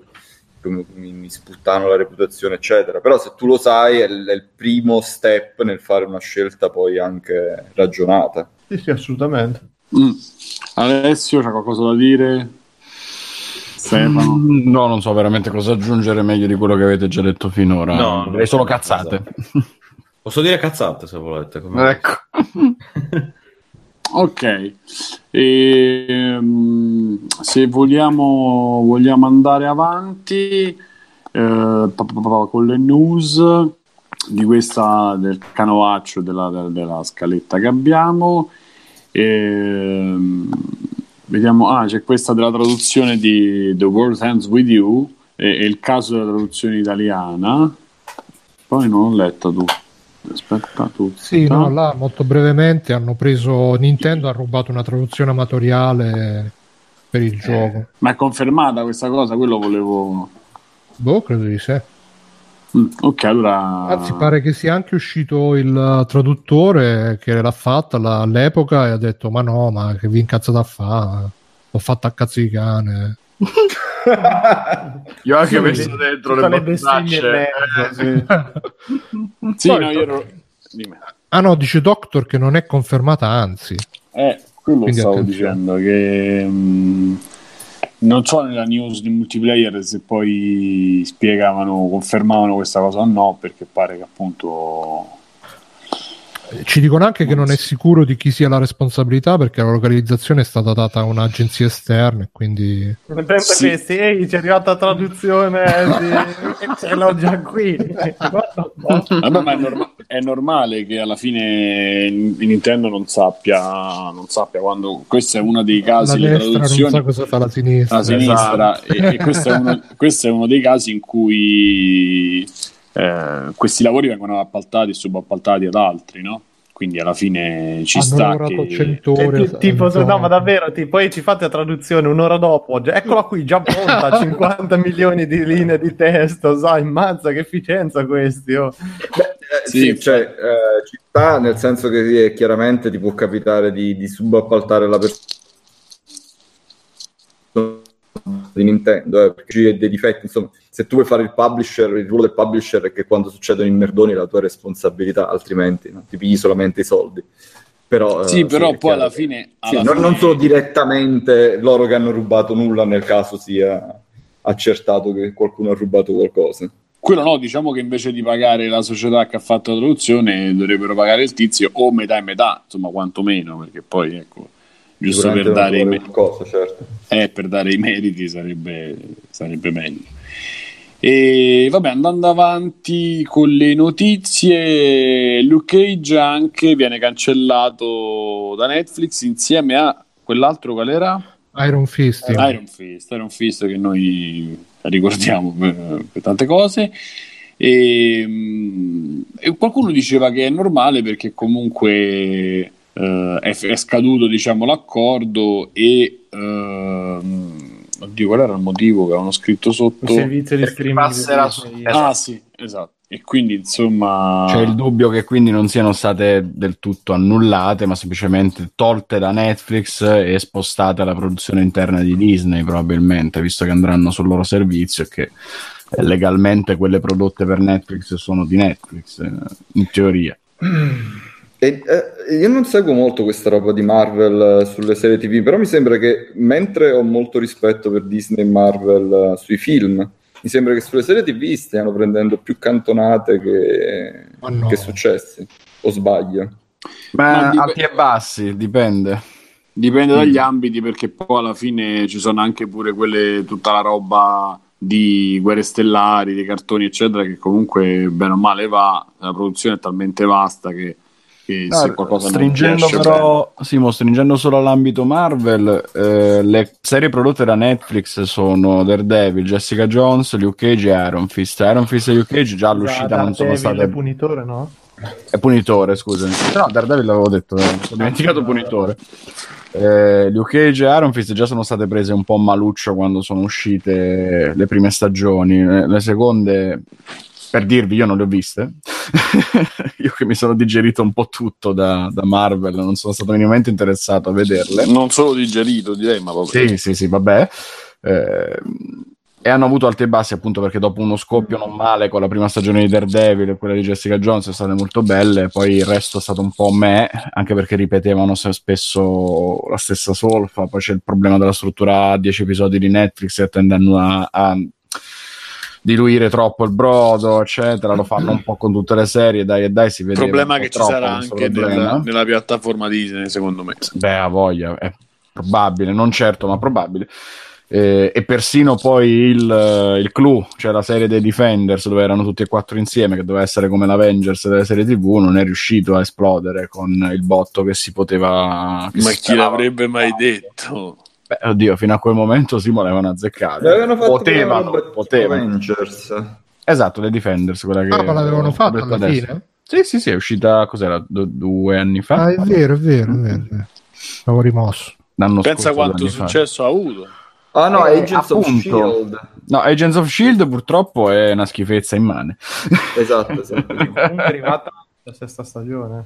Eh, inspiegabilmente per quanto mi riguarda, perché io mi sono rotto il cazzo dopo tre episodi. E se si è rotto il cazzo. Speriamo, speriamo una cosa, che io non credo che andare male, cioè essere criticata, voglia dire che la gente non se la guarda o non va bene come numeri su Netflix. Eh. Certo. Una grande verità che ci lascia In Eh, silenzio. No, vabbè, ci, ci può stare, però insomma diciamo che è una notizia non notizia, ecco. Agganciandosi, No, agganciandosi ragazzi, poi... ma io comunque, cioè, con i telefilm eh, mi, mi sto disintossicando. Ultimamente sto vedendo, sto cercando di vedere solo film perché di solito la- il ragionamento è: ma dove che mi vedo adesso? Ma mi vedo un film, no, ma dura due ore. Poi eh, allora ti metti a vedere il telefilm che dura 30 minuti, 40 minuti, però poi ti vedi 40 minuti e alla fine. Cioè, come dire che mangi il piatto di pasta, ah, no, mi devo mangiare la pasta, allora facciamoci 4 kg di popcorn precotti. è la stessa differenza. Cioè, Ma veramente- bro, sono due fruizioni, sono due media, per quanto siano tutti e due avvengano, cioè, in verità no, perché uno è al cinema e uno è in tv, però insomma per quanto siano due prodotti che utilizzano gli stessi strumenti, potrei dire che sono due media completamente, quasi completamente differenti. Sì, sì, dire, perché ma soprattutto adesso che i telefilm sono fatti con quella formuletta che ti devono tenere attaccato quanto più possibile. Ma quindi- sono sempre stati fatti così, bro, da- Eh, no, dalle no, soap. no, no, eh, no, no, sono- no, no. eh. Le soap opera forse sì, ma forse c'erano anche più azione nelle soap opera. Però i telefilm vecchio stile erano tutte delle storielle autoconclusive, super Ma care. non pensi che sia Ma il quello era- contrario a, parte che delle, a parte che c'erano delle trame orizzontali che erano appena bozzate, ma c'erano. Però eh, è vero, ma secondo me il problema lì era la scrittura e non eh, c'era più la scrittura che non l'intento. Voglio pensare. Dicevi Angelo, scusa? No, stavo pensando in verità eh, con Netflix, col fatto che ti pubblicano direttamente l'intera stagione. Sì, no, chiaramente eh, vuoi, man- vuoi che la gente continui a, guardarlo, però magari c'è un po' meno l'effetto rispetto a, a- a- a- dover aspettare una settimana per, per avere, per avere il prossimo, dove tu te- tenevi il colpo di scena completamente spostato all'episodio dopo. Ma diciamo che il meccanismo è se, eh, mi inserisco dicendo che secondo me è, è simile perché poi farti aspettare una settimana o farti aspettare sul prossimo click, però l'obiettivo è sempre quello. Quindi alla Sì. fine. Sì, no, più che, altro, più che altro il problema è che sicuramente poi dipende dalla scrittura e tutto quanto, però è visto evidentemente che funziona come, come, come minimo, funziona la formula che fai 10 minuti all'inizio, anzi 2 minuti all'inizio, 2 minuti alla fine, di, che vai avanti con la storia, la, la metti in mezzo, metti 40 minuti di niente, di flashback di merda e il modello da questo punto di vista è stato Lost che ti metteva eh, la, la parte interessante di trama su cui tutti discutevano all'inizio e alla fine, poi in mezzo i flashback che, che non gliene fotteva Ah, cazzo a nessuno. e- Pensavo, pensavo Kenny il guerriero o l'uomo tigre. Ma Kenny Guerriero ogni la, la struttura che un episodio non succedeva niente, l'episodio successivo c'era il combattimento, poi niente, poi il combattimento, poi niente, poi il combattimento. Sì, ma a parte che comunque sia, quelle comunque erano serie che erano fatte, diciamo, con un proposito. Il problema è che adesso sta cosa è proprio diventata industriale. Che tu dici quanto vuoi, 10 puntate, vabbè, dai, allora facciamo 8 puntate, non succede un cazzo, poi le ultime due facciamo succedere il bordello e la gente, "Ah, Madonna, devo vedere come finisce, devo vedere la prossima stagione. Cioè, è diventata proprio una roba.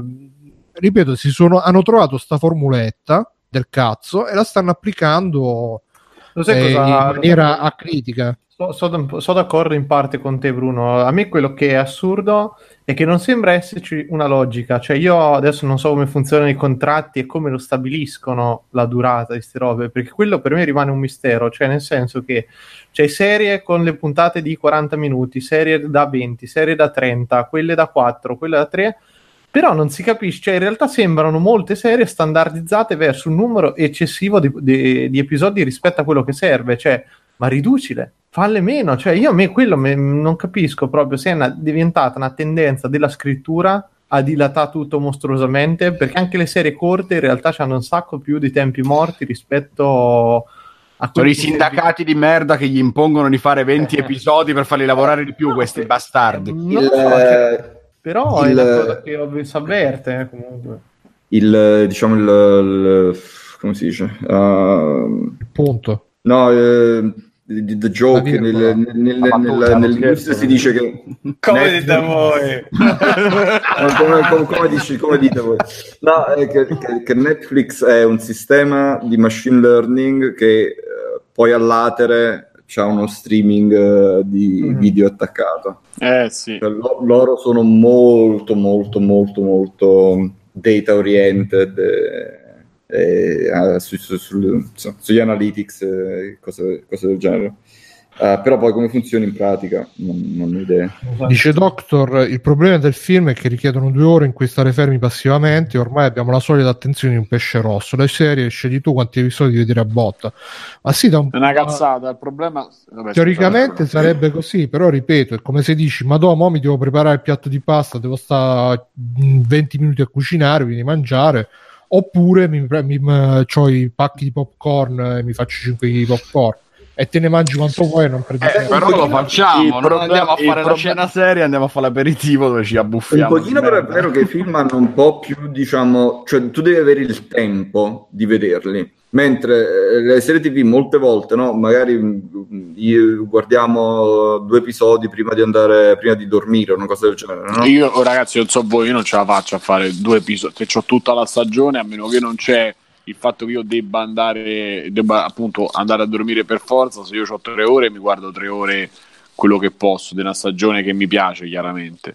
Sì, ma diventa anche una cosa psicologica, magari sono le 11 e dici, no, vabbè, eh, se, se guardo un film di due ore finisca all'una, magari è un po' tardi, magari poi inizi a guardarti un episodio, fai le due, però non hai, non hai dovuto mettere a fronte... Sì, Ma voi gli episodi li lasciate a metà? Ma neanche, sì. cioè, se non- capita, se non mi capita succede, di lasciarle a metà. no, no, no, no, se Mi non capita. succede proprio qualcosa di incombente, io l'episodio lo finisco di vedere, onestamente. E infatti, No, i film, diceva Mirko, mi sa. no, tuo No, episodio. no, in generale, cioè, perché eh, il film, secondo me, metterlo in pausa uno si sente un pochino più in colpa. Però alla fine lo facciamo tutti, secondo me, ultimamente con quelli in streaming. eh. Io credo che sia. No, io non lo, cinema non ancora non è possibile. però. io non lo faccio né con i film, neanche con le serie TV, onestamente. Eh, e, e tornando al commento di Doctor, chiaramente non è, cioè lo giustifico, argomento quella cosa dicendo è una cazzata perché secondo me il problema principale non è tanto la soglia di attenzione, perché nel mio caso, per dire, eh, quando seguo ultimamente, che cerco di selezionare molto quello che vedo, cerco di selezionare quello che vedo e di vederlo con interesse. eh, quando ho visto, per esempio, la cosa più recente è stata Soul, Better Call Saul, io l'ho vista eh, con me- meno distrazioni possibili, al buio, pronto lì e, e me, la so- me la sono goduta. Eh, secondo me il problema è che la serie TV ti permette di avere quel momento morto dove ti puoi distrarre, che sia al telefono, che sia qualsiasi altra cosa, mentre invece il, eh, il film ancora, eh, sia per come sono fatti, cioè proprio si va a livello di produzione, che eh, forse in maniera anche inconscia di interpretazione nostra, eh, vuole più attenzione e quindi ci può È anche stare... più denso poi rispetto a quello che ti Beh, offre. dipende, dipende da che film vedi, però sì, insomma, alla fine, alla fine la differenza sia anche nel modo di interpretare un film, gli dai anche più eh, nobiltà al prodotto filmico rispetto a- alla serie TV. Ehm, però eh, i- i- il problema i- intrinseco delle serie TV è intrinseco proprio perché sono sempre nate per mettere gli spot in mezzo e, e come i programmi TV come, insomma, nascono per quello, non nascono perché c'è un intento artistico dietro o almeno la maggior parte. Poi ci sono quelle che alla fine vengono anche scritte e fatte bene e, e- e quelle... Per oggi pensarla così non, me. Eh sì, le serie TV di Netflix, eh, diciamo che la metà di quelle che ci sono su Netflix, che è la cosa che utilizziamo di più, nascono per tenerti per là, per prolungare l'abbonamento e, e per farti passare del tempo là, perché poi come dice Angelo, loro con tutti i dati che hanno, in base a quello che vedi, in base a, a, a quanto tempo ci stai, in base a quello che scrivi su internet dopo, eccetera, incrociano e, e trovano una maniera di fare entrare più gente. Cioè io sto vedendo nell'ultimo anno parecchie persone, i clienti che ho al lavoro, che cominciano a parlare di Netflix, gente che veramente non, non si sa allaccia le scarpe, però ma il televisore ci sta, Netflix, eh, hanno proprio... questa cosa che stai dicendo, in verità, se, poi non lo so perché appunto discorsi difficili, ma dovrebbe, e, e credo, credo in pratica riesca a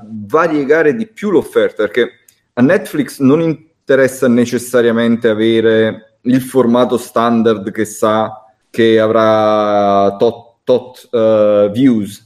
Uh, sicuramente ha bisogno dei blockbuster, ha bisogno di, di, di roba grossa, però uh, ti permette di, di eh, far emergere roba magari di formati diversi o di riesce a catturare 100.000 persone con quella serie più piccolina che però sono 100.000 persone che non avrebbero rinnovato l'abbonamento rispetto a tutte le altre che già ha uh, è il loro modo per, per espandersi. Visto Infatti... che tu puoi vedere comunque quello che vuoi rispetto al, al, canale TV che ha una sola offerta e quindi deve puntare sulla roba più grossa, qui loro cercano di, dovrebbero cercare, credo lo facciano, di variegare un po' di più rispetto alla programmazione dei canali tradizionali perché loro vogliono espandere, non, non, necess- non necessitano di avere, no, hanno una sola banda e quindi devono massimizzare Uh... No, ma infatti non, non, è che criticassi poi la qualità, ma eh, spesso però ehm,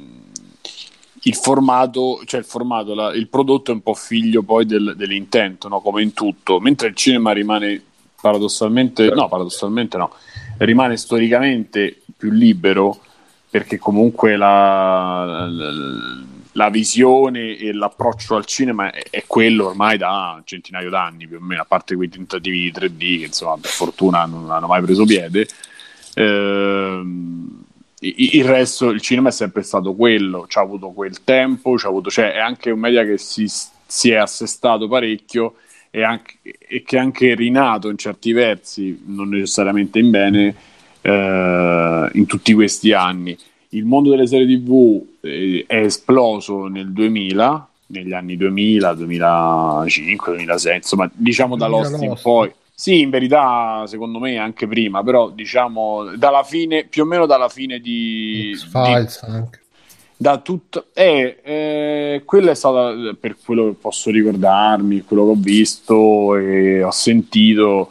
Eh, si, diciamo che i capisaldi del 90 sono stati Friends, sono stati eh, X-Files, eh, che altro c'era, IAR, quella roba lì, che eh, qualcosa, fini- qualcosa, finiva, quindi Friends, eccetera, qualcosa in- eh, IAR stava lì lì, poi da lì si è percepito un po' la potenza e uh, da, con Lost proprio è partita da Lost, Dottor House, uh, i tempi ci fu Heroes, uh, um, no, se ci penso poi mi vengono a mente anche gli altri, i 24 che comunque ha la sua età. Ehm, e, e, adesso siamo nel 2018, quindi diciamo che insomma sono una decina d'anni eh, in cui la serie TV diventa un prodotto con una sua dignità ormai da tempo, ma che sta prendendo un po' le, le, le, le distanze, sta prendendo un attimo le misure. In più si è aggiunto questo nuovo modo di fruire, eh, di fruirne, che non è più la televisione e che si è slegato anche, si è slegato anche dalla, dalla pubblicità eh, e tutto quello che ne ha conseguito, iniziando da Sky e da tutte le, le TV che in America sicuramente poi sono molto più, da molto più tempo di noi, di a cavo e via satellite. E, e quindi adesso stiamo in, una, in, un'altra fase di evoluzione per cui l'offerta c'è, l'offerta è variegata ehm, tocca vedere do- dove andranno anche perché adesso ci sarà la guerra delle, delle, delle esclusive visto che Disney, cioè Amazon Prime che magari si è trovata un, si sta trovando, si è trovata una sua eh, dimensione. Adesso ci sarà tutto Disney perché eh, se pensate solo ai cartoni, non lo so, i cartoni, i film Marvel, eh, tutta la roba buona vista, che comunque è Disney, eh, Guerre Stellari, cioè comincia a diventare... Da una parte sono contento perché si chiudono nel loro mondo, stanno lì nel loro ghetto, non rompono il cazzo più di tanto fuori. E Eh, ma finché. vedrai, secondo me. Cosa? Eh, secondo me non si chiude Disney nel suo mondo, faranno marketing eh, a schifo. Sì, però saranno lì, tu paghi la, sua- la loro piattaforma, io non rompo il cazzo a te, tu non rompi il cazzo a me, io continuo a vedermi le cose che mi interessano. Non credo. Non è che invadono la Polonia, cioè, per ora no, però insomma. Ti dà fastidio che ti esce la roba Marvel eh, sulla... dentro a Netflix. Sì, anche per strada mi dà fastidio perché comunque, vabbè, io ho un'idea un po' critica, però vedendo, vedendo Oh, quello che... filo. Sì, sì, no, per me è proprio la morte di tutto quello che è un sì, un minimo di cinema e di altro. eh, perché poi alla fine vedi, eh, io non sono riuscito ad andare a vedere Spike Lee che c'è stato dieci giorni e dopo tre giorni l'hanno messo a orari improbabili, adesso l'hanno mandato l'ultima settimana, era alle 4 di pomeriggio e quindi dici bambini. mentre prima i Sì, figli prima- giravano di più, prima, addirittura prima delle multisale, vabbè, ma diciamo che cerchiamo di parlare del 2000, con le multisale c'era un po' di varietà, adesso non c'è più perché in cinque sale danno una mondezza Marvel, in due sale danno una mondezza italiana e, e poi i film che potrebbero essere curiosi, interessanti, Gilliam eh, e, e cose, Spike Lee adesso sono le prime due che mi vengono in mente, appunto Spike Lee io volevo organizzarmi per andarlo a vedere e ci ho avuto due settimane, a Roma è sparito. Eh, o a meno che non devi andare, magari forse cercando ci sarà il cinemino un po' più lontano, un po' più piccolo che fa film de sé e allora da Spike Lee. Ma per il resto mi devo sorbire i vari Venom, i vari questa roba qui che poi so mediamente film mediocri per quello che mi riguarda, ma non io che sia il cine l'appassionato, il, come si dice, il, il super critico di cinema. A me, no, no, no, io parlo per il mio gusto personale, per me è svilire proprio un qualcosa perché, perché non c'è neanche altro. Cioè, prima, cioè, mediamente mi può interessare l'offerta variegata, quando non c'è più offerta e c'è soltanto lo, lo stesso tipo di film, e per me è, è svilire un po' le cose. Quelli che ho visto, a parte i Guardiani della Galassia, sono film eh, che a me non, non sono piaciuti, non mi hanno detto detto un cazzo, ho visto poca roba, ma di quello che ho visto, cioè non, eh, onestamente, No, non- ci, sta, ci sta anche perché poi sono film, diciamo, tra virgolette, per ragazzini. Per fortuna a me le esplosioni piacciono, però sì, sì, no. eh, Ma sì, però sai, è Angelo, è- rispettabile. è sempre il solito. Se io vedo eh, quello, in un anno vedo 10 film di quello, e poi dopo Sì, sì, vedo sì, un film che magari ha un messaggio dietro o ha una cosa particolare dietro, intanto perdo proprio il gusto nel vederlo. È come se tu tutte le sere esci co- o, o lavori con gente eh, che, non, sa- che- che, mm, non ha idea di cosa. Di cosa, si- di cosa proprio, vabbè, non voglio fare battute, però insomma, se ti trovi a uscire sempre con persone eh, sbagliate e, e poi tu ti abituerai a uscire sempre con persone sbagliate, che, sbagliate nel senso sto al pub e non so di che parlare perché qualsiasi cosa eh, No, boh, eh, diciamo che se tocchi un discorso- argomento un po' più profondo o pesante o Certo, è- certo. eh, Sono, film, sono film molto commerciali, molto per ragazzini e, e io personalmente non ho, non ho problema con quello, nel senso che non, non sono un intenditore di film, però capisco la, la cosa e capisco il fatto che portare un film in sala è sempre più costoso, comunque tenere delle sale piccole magari non, non ti fa, non- non si mantengono in piedi e quindi la tendenza, appunto, forse è più facile trovare film del genere magari sulle piattaforme di streaming rispetto alle sale. Sì, no? o su torrent o, con Sì. il Blu-ray, eccetera. Per fortuna siamo sempre il lato, cioè l'altro lato della, della medaglia è che comunque la possibilità di vederli c'è, perché poi Spike Lee uscirà in Blu-ray, se non trovo la possibilità me lo vado a vedere o se lo mettono su qualche piattaforma in streaming, quello che cazzo è, quindi cioè, non è che io poi dico ah, ma il problema è che a livello, secondo me, a livello generale, a livello proprio di educazione, in qualche maniera, diciamo educazione, però dai, passatemi il termine, di educazione del pubblico, questa cosa mh, è, è, è è deleteria. è, proprio eh, brutta, ma non perché ci siano i film Marvel, ma perché ci sono solo i film Marvel e, e sono i film fatti e costruiti in quella maniera lì dove ci sta il soldo dietro, dove la scrittura de- de- del personaggio e delle trame è mediocre, e, però ci sono un sacco di effetti. Cioè, non è Beh, oddio, sì, eh, eh, sì, e no, perché poi ci sono un sacco di film eh, anche ben fatti, diciamo, tra virgolette, i tuoi film da Oscar che nelle, nelle sale ci passano e ci passano anche, anche molto. Sì. Eh, magari non sono film indie, però non, non è neanche che tutti i film grossi o tutti i film hollywoodiani siano film Marvel. eh, insomma, Marvel ha, di- di- eh, per me gestisce i loro prodotti Disney in una maniera incredibile. Però eh, ci sono anche film insomma un pochino più impegnati che comunque Ma io, cioè, io non voglio vedere il film estone col sottotitolo in Swahili, eh. cioè, però mh, è tanto che non si vedono anche film d'avventura interessanti, almeno che io abbia visto, poi magari ci stanno io so solo io che non me li vado a cercare, eh, ci può stare pure questo, non, non- no- non metto, non voglio mettere in dubbio necessariamente, però quello che vedo, quello che sento anche dagli amici, dalle persone che c'è intorno, e si parla o del Guerre Stellari o del, o del Marvel o dell'altro. Cioè, adesso ehm, il film nuovo di non so se lo daranno poi, se non ho capito male, il documentario nuovo di Michael Moore che è Fahrenheit 11 Mhm. 9 e non 9-11 in- a Roma ci sarà in Italia ci sarà tre giorni. Domani pure dopodomani e quindi non, non- non vedo perché non, non si debba appunto Spike Lee è durato due settimane. A un certo, e, e- e a un certo punto dico senti ma possibile che non c'è possibilità di vedere qualcosa eh, con un po' più di, di, di pensato dietro insomma con, Vabbè, c'è il film di Lady Gaga però. Ah, allora. sì, io non ne ho, non ho studiato, non ho visto, quindi però ho sentito, insomma, la gente l'è andata a vedere, quindi almeno quantomeno c'è sta Lady Gaga che non è proprio l'ultimissima nell'ambito musicale per certe cose, nell'ambito, nell'ambito cinematografico non ti so dire, non so commentare. E, ehm, Ludo Charlie dice The Buzz. Che è The Buzz? cos'è? Eh? Non lo so. Dice non E- vorrei dire ma ogni settimana bene e male Marvel viene menzionato ma sì ormai è il nostro- la nostra rubrica fissa Vabbè, mo io stavo rispondendo a una battuta di Angelo, chiaramente, perché poi magari su Facebook capita colpa di Angelo quindi Angelo No, no, che uno cazzo. commenta e ho cercato di Guarda, argomentare. Non ho neanche messo sul fatto che mi è piaciuto solo, figurati.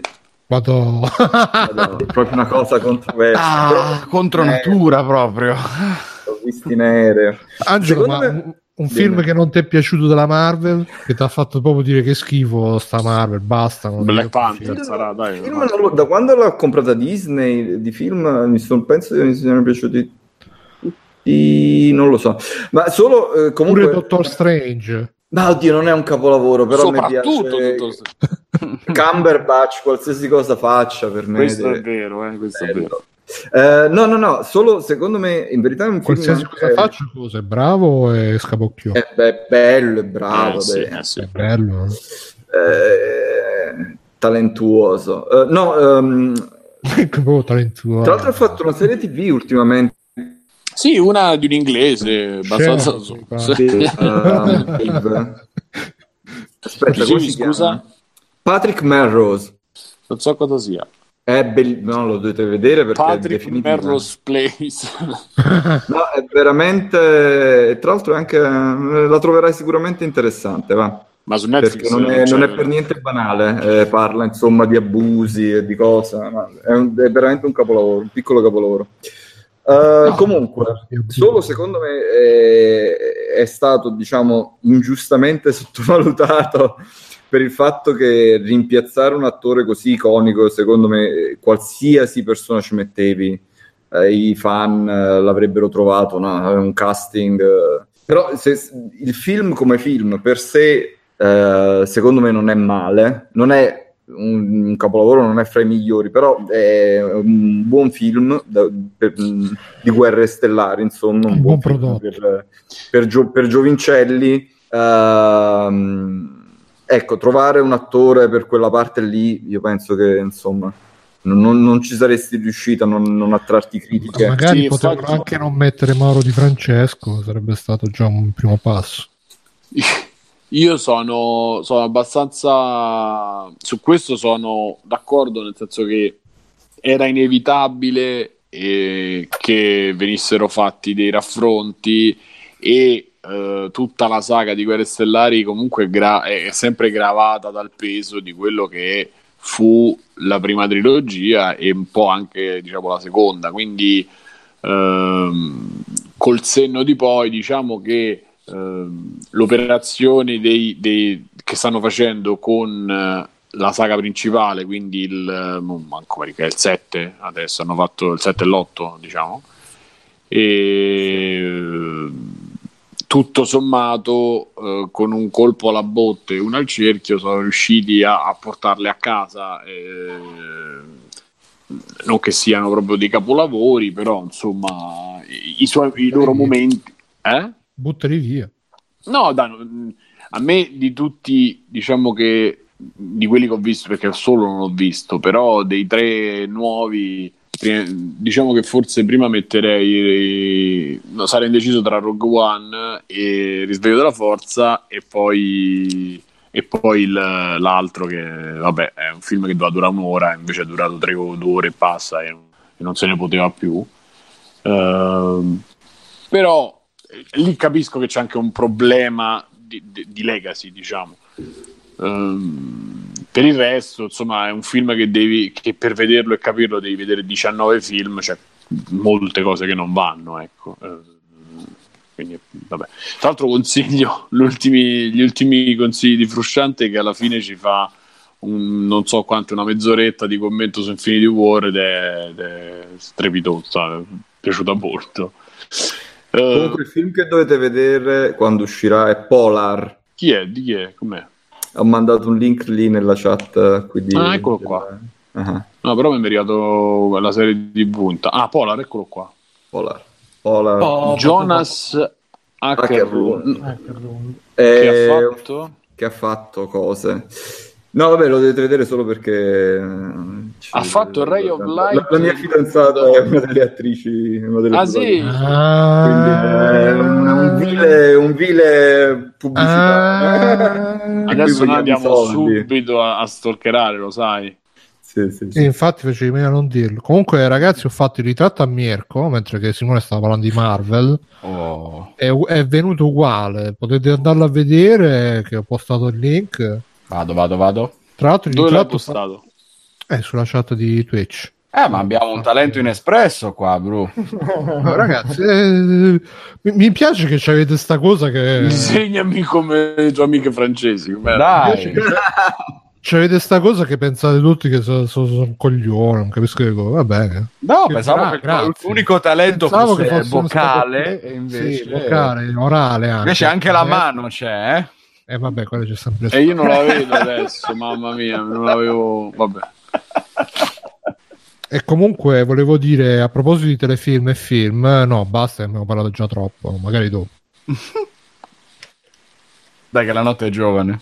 Sì, sì, E vabbè, dacci un extra credit, Mirko, già che. Oddio, aspetta, sto guardando al volo. Sì, allora mi sono guardato un documentario sempre su Netflix, tanto per non ne abbiamo Ma parlato. tu la, fai fare queste foto alla tua donna, Angelo? Eh, quali? Non lo so, forse l'ho fatta io. Ah, ecco, vabbè, allora Dip- ok. di- dipende da quale stai guardando. No, vabbè, su IMDB, eh, niente di... Mm. Comunque mi sono sono delle visto. Gaga 5 Foot 2, che è il documentario su Lady Gaga uscito adesso. E l'ho trovato un, un- un piuttosto moscio, ma anche abbastanza inutile, nel senso che mh, viene, viene analizzato un momento un pochino anche strano, perché temporalmente ho fatto un pochino di fatica a seguirlo e c'erano un paio di robe che non mi portavano, perché parte con lei che ha firmato il contratto per eh, A Star is Born, eh, che è il film che è uscito adesso. Poi eh, segue l'uscita del disco, penso l'ultimo, fino ad arrivare a lei che canta Super Bowl, che dovrebbe essere una cosa, se non mi sbaglio, non di quest'anno, ma dell'anno scorso. Quindi eh, non so Du- se po' di- forse due anni fa addirittura. eh, esatto, infatti anche a me mi sembrava che non fosse una cosa proprio recentissima, quindi non, non ho capito sta scelta o se ho io confusione, eh, che non, potrebbe non aver aiutato, insomma. Dall'altro punto di vista viene fuori che non ci so, diciamo il commento sonoro, non c'è pezzi di la farò a dirlo stasera, scusate, ma c'ho un ictus in corso. E non, non sono pezzi di concerti o robe suoi con le sue canzoni, anzi, molte volte c'è proprio questa cosa di concerti con musiche di mh, tutt'altri, che tutto sommato funzionano anche bene come come cosa. Lei è un personaggio che a me piace, eh, nel senso che ha tirato su tutta una, una linea visiva, tutto, si è creato un personaggio. Considerando, considera- ricordiamo che lei è autrice anche dei pezzi. Sì, io adesso scrive. cosa.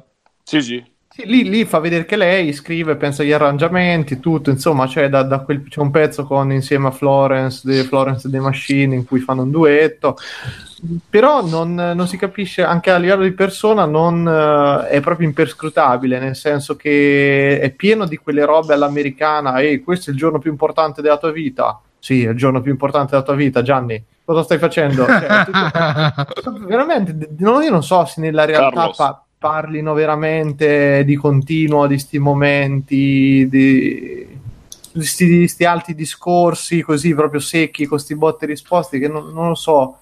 E lei però non ride mai, questa cosa mi ha colpito che non ride praticamente mai in tutto il, tutto documentario e c'ha sempre questi dolori che non si capisce bene da cosa de- derivino, anche lì non è spiegata sta cosa, sembra molto molto dedicato ai super fan, quelli che sanno già tutto e vogliono vedere un pochino più nell'intimo perché si vede proprio lei che gira dentro casa, addirittura c'è il battesimo di uno che suona con lei in, una, in un gruppo jazz che anche non è nemmeno male vedere comunque che questi personaggi riescono a mantenere tutto sommato una vita quasi... Ma lei sta bene fisicamente? È bella, devo dire una cosa che mi sono dovuto ricredere perché io l'ho sempre vista nei, nei classici video eccetera, ma ha sempre fatto piuttosto cagare o mi ha sempre dato un po' fastidio per qualcosa.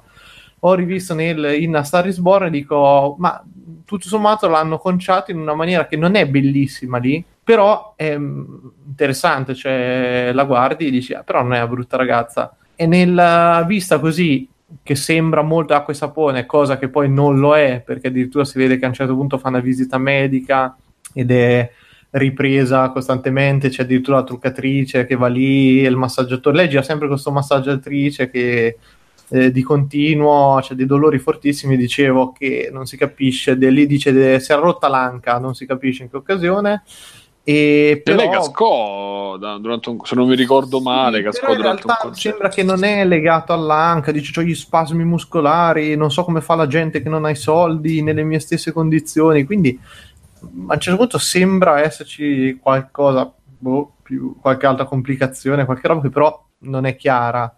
E non lo so, ti dico, non, io non lo consiglierei a nessuno fondamentalmente. È vero che il il eh, documentario è prodotto da Live Nation e da lei stessa, che Live Nation, se non sbaglio, è cioè, la società che si organizza, di, cioè organizzatrice di eventi, di robe, quindi eh, che fa, fosse una cosa un pochino a scopo pubblicitario era abbastanza chiaro, però mh, a me non, non, non mi ha proprio interessato per niente perché non, non racconta niente, non documenta nemmeno più di tanto, ecco, oh. però niente, quindi ve, ve, lo sconsiglio sinceramente. Ho visto ce n'è un altro uscito su YouTube che dovrebbe essere un pochino più fan made, però è, molto, è più recente e ricostruisce un pochino più la carriera che ho cominciato a vederlo, ma vediamo, insomma, magari ne riparlo la prossima. Ok, eh, Alessio, tu ce l'hai un extra credit? Eh, ne ho tre addirittura, ma forse ci siamo rotti i coglioni di parlare di film. Vai, allora, no, io, io, voglio sentirlo Venom, scusa Alessio. Ah, ecco, bene. Ma Dai, dici. vi vorrei fare il primo al volo che è quello che ho più fresco che è The Predator che ho visto ieri al cinema. Ma sono ah, cose belle Alessio, eh. Solo, solo bellissimo. Mamma mia. Sai che sono, sono curiosissimo. Non l'hai ancora Lui, visto, maestro? Grosso no. appassionato del vecchio Alessio, poi, no? Io non ho mai visto quelli eh, vecchi. Mai, no. no niente, non li ho mai recuperati tra una cosa e l'altra. Eh, ma Bruno ce n'ha di motivi per menarmi, visto che di Eh, Schwarzi ho visto ben poco. E allora, che vi dico? Che il protagonista è quello di Narcos, praticamente, eh, se non ricordo male, aspetta. Pablo Escobar. No, non lui. Boyd Holbrook, che Ah, fa il protagonista. Queen, Queen McKenna. Non ricordo male, è lui. Vabbè, ehm, è il quarto film della serie. Io, appunto, non ho visto gli altri. Abbiate pazienza. Sono un grande appassionato di, di Alien, ma Predator non l'ho mai esplorato ancora. È capitato che c'era questo al cinema. Andiamo a vedere questo. E non ne sono affatto scontento, però l'ho trovato eh, niente di più che un filmetto della domenica pomeriggio, perché è un film vecchio stile, come diceva prima Simone, di quelli che non si fanno più, cioè semplice solo con eh, l'azione, le scene di, di menare, le scene gore, perché ovviamente c'è un pochino di parte più splatter con il sangue, con gli arti mozzati, eccetera, eccetera, come ci si aspetta da un predatore alieno che arriva sulla Terra a fare casini. E è mancata la parte incredibilmente trash che mi aspettavo di vedere dal trailer col mega Predator. È pizza, la Speravo, cosa più bella. eh, speravo fosse molto peggio, invece mm, se- mi sembra che si siano quasi contenuti. Il trailer pareva che chissà che cazzata doveva arrivare, invece vabbè, se vi ricordate aveva subito anche un bel po' di critiche perché c'era il bambino, eccetera. Invece eh, la storia, pur con le sue cazzatelle, con i suoi buchi, l'ho Io trovata piacevole. il se- riassunto della trama su Ricciotto ed è veramente imbarazzante la trama. roba. Vabbè, ma mh, non riesco a non trovare imbarazzante una, una cosa del genere, dove fondamentalmente a un certo punto si uniscono in una decina di stronzi per fare fuori questo mostrone gigante, quando gli americani sono quelli che non si fanno mai mancare il motivo per menare le mani eh, in guerra. Vabbè, eh, la storia ovviamente è un, un alieno che arriva sulla Terra che non si sa che cosa sta facendo, che inizia a fare casini perché ovviamente si infiltra in un'operazione militare segreta in Messico. perché non, non poteva capitare in un momento migliore, ovviamente. Eh, uccide tutta l'unità Però trova il muro e non riesce ad esatto. Uccide il nostro- tutta la squadra del nostro protagonista McKenna, che però riesce ad avere la meglio su di lui immobilizzandolo rubandogli il casco e uno dei bracciali con le superarmi. E da lì si innesca tutta una serie di casini con cui lui verrà poi preso dall'esercito, interrogato perché vogliono ovviamente farlo passare per pazzo, eccetera, eccetera. Però nel frattempo lui si era cautelato facendo inviare segretamente il casco del Predator eh, a casa alla famiglia in modo da poter avere un, qualcosa che lo salvasse dal dire ah sono pazzo. E quindi questo fa sì che il figlio autistico, il bambino appunto che era stato tanto criticato quando era stato andato il primo trailer, eh, trovi questo elmetto, inizi a imparare un po' come Predator. funziona, magari, anche se ha avuto il suo momento nel film. Preda un toro. No, ma la cosa bella che dicono in Ricciotto, che praticamente si capisce che tipo stavano studiando dagli anni 80 da Predator 1 la tecnologia dei Predator, non riuscivano a capire come funzionava. Questo lo manda al figlio, il figlio lo tocca al casco e capisce tutto come funziona. Sì, sì, sì, sì, ma, ma appunto Bruno, io non Beh, conosco perché il prima per cui non so bene come, si è inserisca nella lore. I ritardati, secondo gli americani, sanno le cose. Sono dei geni. sono più sensibili come gli omosessuali, quelle cose là. insomma. Esattamente.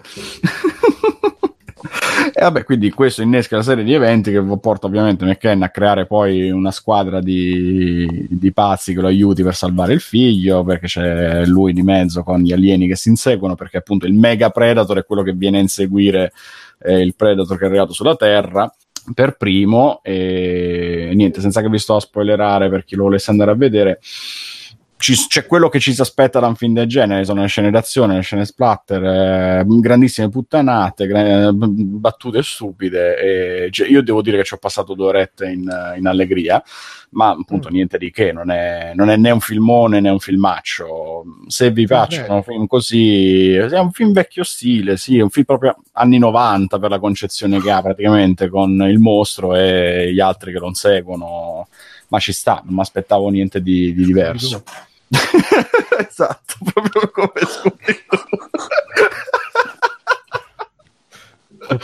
Il dall'altra. Eh, altra cosa che ho visto su cui voglio spendere due parole è Mirai. il nuovo sto film Venom, di... non vuoi- Eh no, ti tengo il meglio per ultimo, Bruno. proprio sudare. Sì. Vabbè, ma giusto la, la faccio in fretta, dai, è un film anime di Mamoru Soda. Eh, Cazzo è, regista, Soda? è il regista di The Boy and the Beast, che era piaciuto tanto a Simone, La ragazza che saltava nel tempo, Wolf Children, c'è un po' di anime carini Tutti su- bellissimi. sulla famiglia, eccetera. Sì, sì, sì. Ma Eh, è è, quello molto- evento solo Era uscito sti tre giorni in questa eh, che c'è settimana. quello, poi c'è Ti mangio il pancreas e poi Madonna, c'è- voglio mangiare il tuo pancreas, già dal titolo è una cosa che devo andare a vedere apposta. Sì, sì. e quell'altro con i pinguini pure. Eh, Molto... esatto. Vabbè, insomma, film anime di quelli appunto abbastanza assurdi nella concezione, ma molto belli come sono fatti. Dice Doc Perché- che ha letto alti e bassi questo film. Di Mirai è perché può non piacere, raccontato dal punto di vista di un bambino piccolo e mh, interpreta tutto dal suo punto di vista, raccontandoti la vita di questa famiglia con man mano le spiegazioni su chi sono i genitori, il bambino, come sono, sono incontrati, il bambino che cresce e arriva la sorellina piccola, appunto Mirai.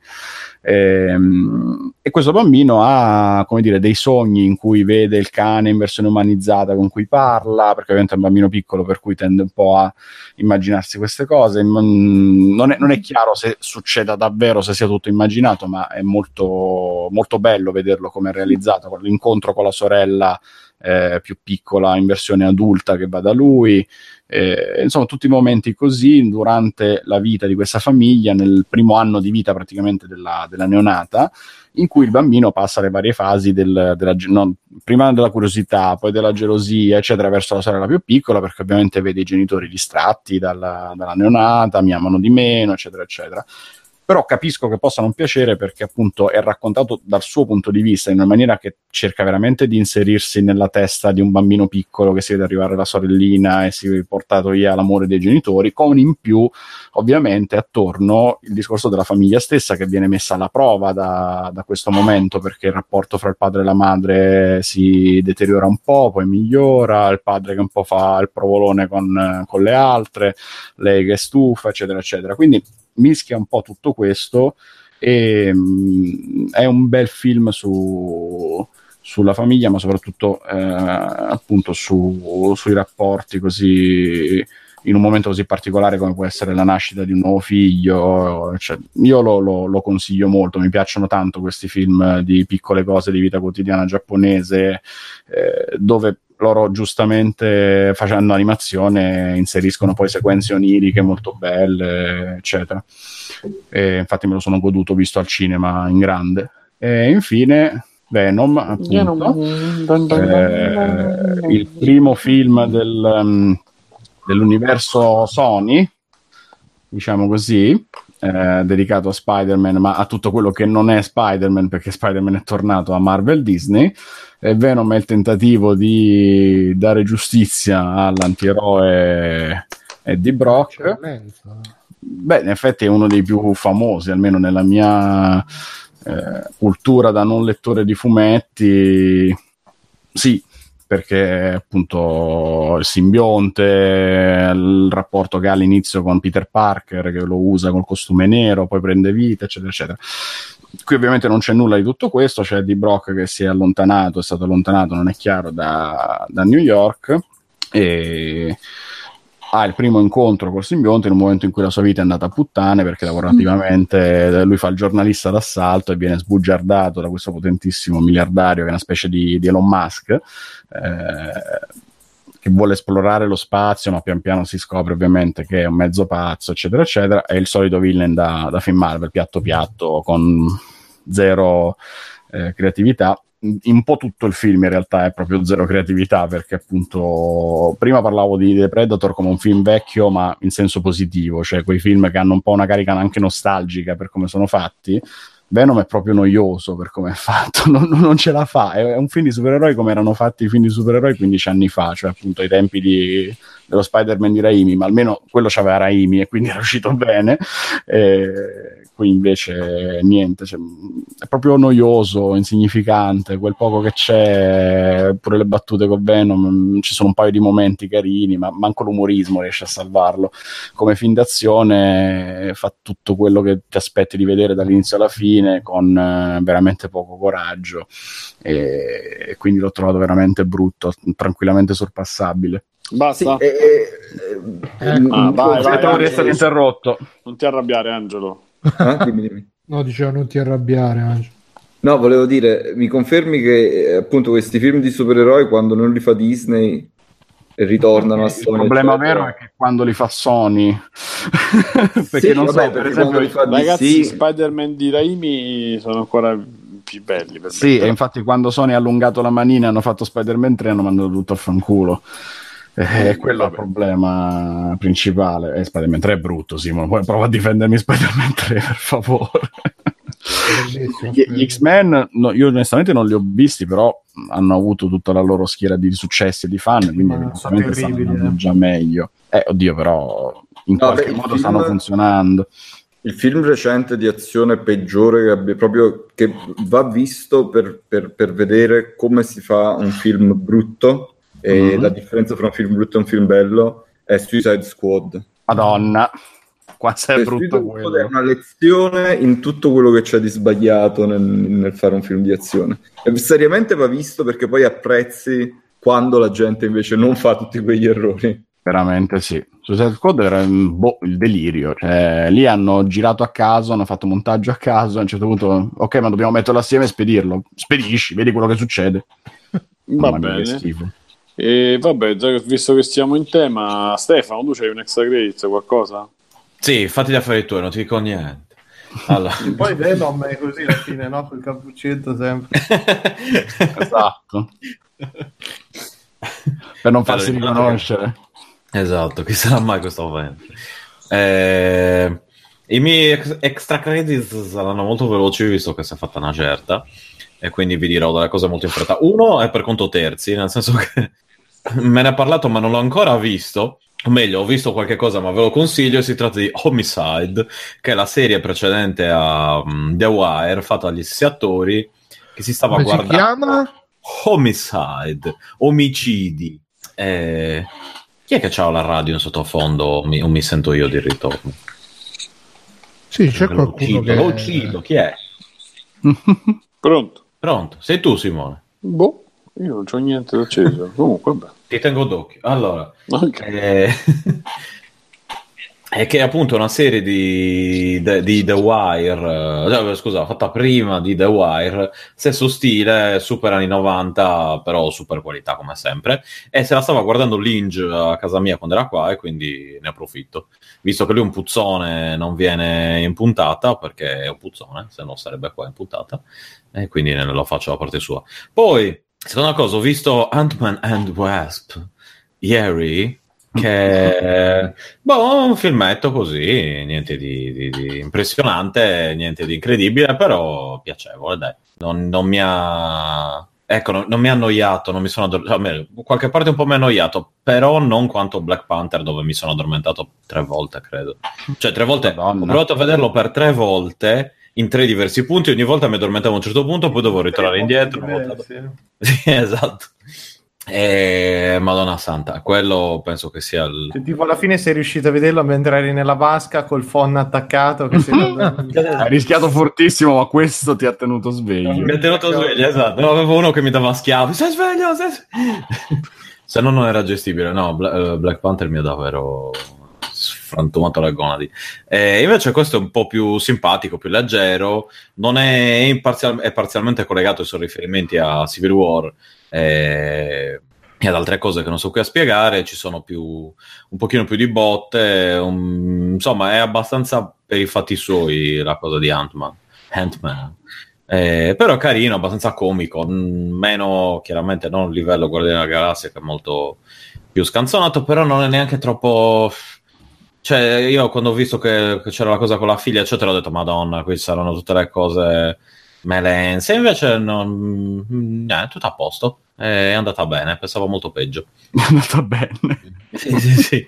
Cioè, no, no, la figlia non è un idiota, non rompe i coglioni, anzi, è, è quasi simpatica, e questo è positivo. Io solitamente Avevi paura delle femmine, a dire la verità. Sì, ma quello in generale, non è solo nei film.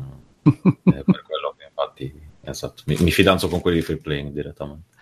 E... Giusto così. Ultimo, ma non ultimo, ho visto i primi due episodi, anche perché ne sono usciti solo due, di Goblin Slayer, eh, anime eh, che io so, boh, mi hanno detto, ah sì, guardalo, però nessuno mi ha detto niente. Allora ho iniziato a guardarlo, ma con fare molto così, ho detto, ah, bah, il solito fantasy. Così, vedo questi qui il party, adesso abbiamo picchieri goblin, sono di livello basso, ho fatto, sì, vabbè, poi ci sarà il coso, poi arriva, ho fatto già capito com'è una cosettina leggera, per tutta la famiglia. E quindi mh, vado lì a guardarlo, dopo 5 minuti una viene ferita e dico vabbè dai. Poi vedo che i goblin iniziano ad accanirsi su, su, su, su questa e un altro sbatte con la spada, un'altra viene presa, la stuprano di fronte agli altri. Ho fatto no aspetta, cosa sto guardando? Fermi tutti, esatto. Pensavo che fosse un- una stronzata da, eh, da appassionati di fantasy JRPG e di base la struttura è quella, ma in realtà è una storia tristissima con questo Goblin Slayer che è questo tizio in armatura che per una serie di motivi ammazza eh, esclusivamente i goblin ed è a livello massimo come avventuriere in questo mondo, avventuriere, avventuriero, eh, in questo mondo eh, giapponese, è super violento, non, non- non si risparmiano quasi niente. no- non so bene se la cosa del tizio mm, maledetto, diciamo, possa andare avanti a lunghissimo. Eh, è abbastanza ben disegnato, più o meno, insomma, ecco, mettiamola così. Eh, però ecco, è tratto da un manga che non ho letto, sinceramente, ma penso che continuerò a guardarlo. Adesso vediamo un po' com'è la cosa. Se però volete una roba particolare, ripeto, io ci sono rimasto di sasso perché inizia in un modo molto così. Ho detto, eh, questa è una cosettina, un filmetto tipo Konosuba, sai, quelle cose per ridere, tutti che si vogliono bene, poi insomma è decisamente cambiato. Eh, vediamo com'è, spero che, sì. Eh, spero che non lo tirino troppo per le lunghe, però. E niente, basta, finiti, ciao. Stefano, è il, il gioco dei tuoi amici che dici no, è il gioco dei miei Ah, c'è che sono scemo, scusa. Allora, inizio, hai ragione, grazie Bruno che, che io dopo una certa, o meglio, anche prima di una certa ora non, non ragiono più, quindi non c'è nessun problema. In generale non ragiono. E Umberto, Umberto Parisi, Ecco. eh, con cui registrai Retrocast eh, assieme a Gianfranco Marziano, eh, autore già di Chronicle of Innsmouth, eh, punta e clic ha fatto con ehm, eh, come si chiama? Adventure Game. Mm, AGS. adesso. AGS, esatto. Fatto con AGS, eh, tra poco farà uscire un nuovo Kickstarter per il seguito di questo gioco. E adesso sono in fase, insomma, tra virgolette embrionale. Comunque ve ne riparlerò poi. C'è già su Steam, eh, dovrebbe uscire la no, il terzo eh, Q, Q3, Q4 2019 una roba così. Quindi adesso stanno facendo un Kickstarter, l- hanno già l'esperienza dell'altro gioco che è andato, devo dire, piuttosto bene, però vogliono fare una roba un po' più grande, un po' più bella, eccetera, eccetera. Sono già delle già dei filmati e le immagini, le cose sono migliorate notevolmente. Ho visto che hanno espanso la storia, hanno migliorato la grafica. Adesso la pixel art è molto più rifinita, mentre la prima era quasi a livello di The Last Door, che ad alcuni piace tantissimo, a me però non, non- non fa impazzire. La loro era insomma un po' una via di mezzo che era già eh, insomma che era buona, era un po' quella Monkey Island 1, ecco, per, per la cronaca. E, e niente, tra poco c'è l'altro, ma vi farò sapere. eh, si chiama eh, Chronicle Raismont Mountain of Madness. E sarà un po' di roba interessante. Quindi niente, vi stresserò poi. Ok, Bruno, tu? Sì, allora eh, cerco di andare veloce. Come ho detto, sto vedendo un po' di film ultimamente perché i telefilm hanno un po' rotto i coglioni. Ve li ordino dal più bello al più, vi- al più birlo che ho visto ultimamente. Um, allora, ho visto Hereditary, molto Mm. bella la prima parte, e dopodiché la seconda parte un po' sta lì, lì al limite di. Uh, ma c'è Alessandro, eh, no, Alessandro, Angelo ti sta sentendo male, Angelo ci sei? No, no, no, ci sono, ci sono. Sta... Io lo vedevo, concentrato su diciamo. quello che dici. Presidente. Comunque la seconda parte sta lì lì sempre sulla storia del vaffanculo, però secondo me non, ci, non, la so- non, la- non lo oltrepassa mai, consigliato, molto consigliato, fatto molto bene soprattutto dal punto di vista sonoro perché c'è sta, sto basso che ti tiene in tensione. Mm. Poi ho visto Kill List, che è un film del 2011, che c'è sto tizio che deve fare sti tre omicidi per- perché non c'ha più soldi e gli servono i soldi parte così, però poi va a sbarella completamente, molto figo da seguire, inglese, davvero figo. Da ultimo ho visto oggi A Quiet Place, che è con Mm. eh, John Krasinski e la moglie bellissima di Emily Blunt, eh, sposiamola tutti. E... Quello di Sorrentino? No, no, no. e- No, Ah, quello è This, This Must Be the Place, scusate. E Quiet Place, che praticamente è sto film eh, post-nucleare, post-atomico, no, post-apocalittico, dove uh, Last of Us, però con i mostri che appena fai il minimo rumore subito ti arrivano e ti ammazzano e quindi tutta, tutta la prima parte del film si vede che loro non spiccicano una parola, parlano a gesti e non è male, non è male, non è tanto un horror, è più di tensione, cioè come The Last of Us, pure The Last of Us non è un horror, è più di tensione, di famiglia, c'è lui che è proprio, c'è il barbone la The Last of Us, lei è bellissima, stupenda, e è un, un filmetto che si lascia vedere ed è il tipico film che Netflix ne avrebbe fatto una serie da 20 puntate e sarebbe diventato una merda, però visto così a film eh, è piacevole, si lascia vedere bene, poi loro visto pure io. eh, a te è piaciuto, mi? Ma l'idea mi è piaciuta, purtroppo è uno di quei film in cui poi dopo cioè, si crea un mondo con quelle regole di non far rumore, eccetera. E funziona un sacco bene all'inizio perché tu ti, ti ci medesimi, cominci a dire, ah, ma io cosa farei in quella situazione, no, in cui non posso fare rumore, eccetera. Poi cominci a vedere che nei film sta roba ogni tanto funziona, ogni tanto no, e a me mi ha un po' fatto cascare i coglioni. Sì, sì, sì, sì, anche io l'ho notata quella pieno, cosa. pieno proprio di momenti in cui questi una volta camminano scalzi e non fanno rumore, una volta camminano con Ah sì, tra l'altro è per, per la gioia di Simone ci sono piedi di tutte le fogge e dimensioni, sto film. Mm. E- però sì, sono d'accordo, è un filmetto carino, si guarda con mostrazzi, le robe, però non, non è, io ne sentivo parlare come, oh, fighissima, roba più bella, madonna, no. Sì, è un filmetto fatto bene, diciamo, un buon intrattenimento. E poi da ultimo, ma non per ultimo, anzi per primo perché me l'ho dimenticato, ehm, Sorry to Bother You, che praticamente ne avevo già parlato nel canale audio su Telegram, è la versione NIG, a parte che sembra la versione NIG di Fuga dal call center, cioè c'è sto nero che non c'ha lavoro, non c'ha niente. Fuga dal allora- call center, era quello con la Ramazzotti, no? No, quello era Generazione 1000 Ah, euro. vero, sì, infatti no, non mi ricordo se... No, Fuga dal call center ve lo consiglio, è bellissimo. Era Eh, italiano, no? Sì, sì, italiano. È un film generazionale, secondo me, è molto poco conosciuto perché si conoscono sul tema, si conoscono di più Generazione 1000 euro e tutta la vita davanti di. Fuga dal call center è molto più indie, molto più amatoriale, molto più figo anche secondo me. E quindi Sorry to Bother You inizia così con lui che va a lavorare in questo call center, solo che tutti gli sbattono il telefono in faccia. e allora nel, nel cubicolo di fianco c'è Danny Glover, quello di Arma Letale, che ormai è anziano pure lui, che gli fa: Senti, ma tu eh, se vuoi il segreto per, per fare questo lavoro devi fare la tua voce da bianco. Dice: Come la voce da bianco? Dice: Ah, sì, com'è? Tutti abbiamo una voce da bianco. Allora lui da che parla tutto eh, eh, incomincia a parlare buongiorno signora che posso fare e incomincia a vendere vendere vendere. Se non che lo promuovono ai piani alti dove vende invece di vendere le robe tranquille vende le robe pesanti.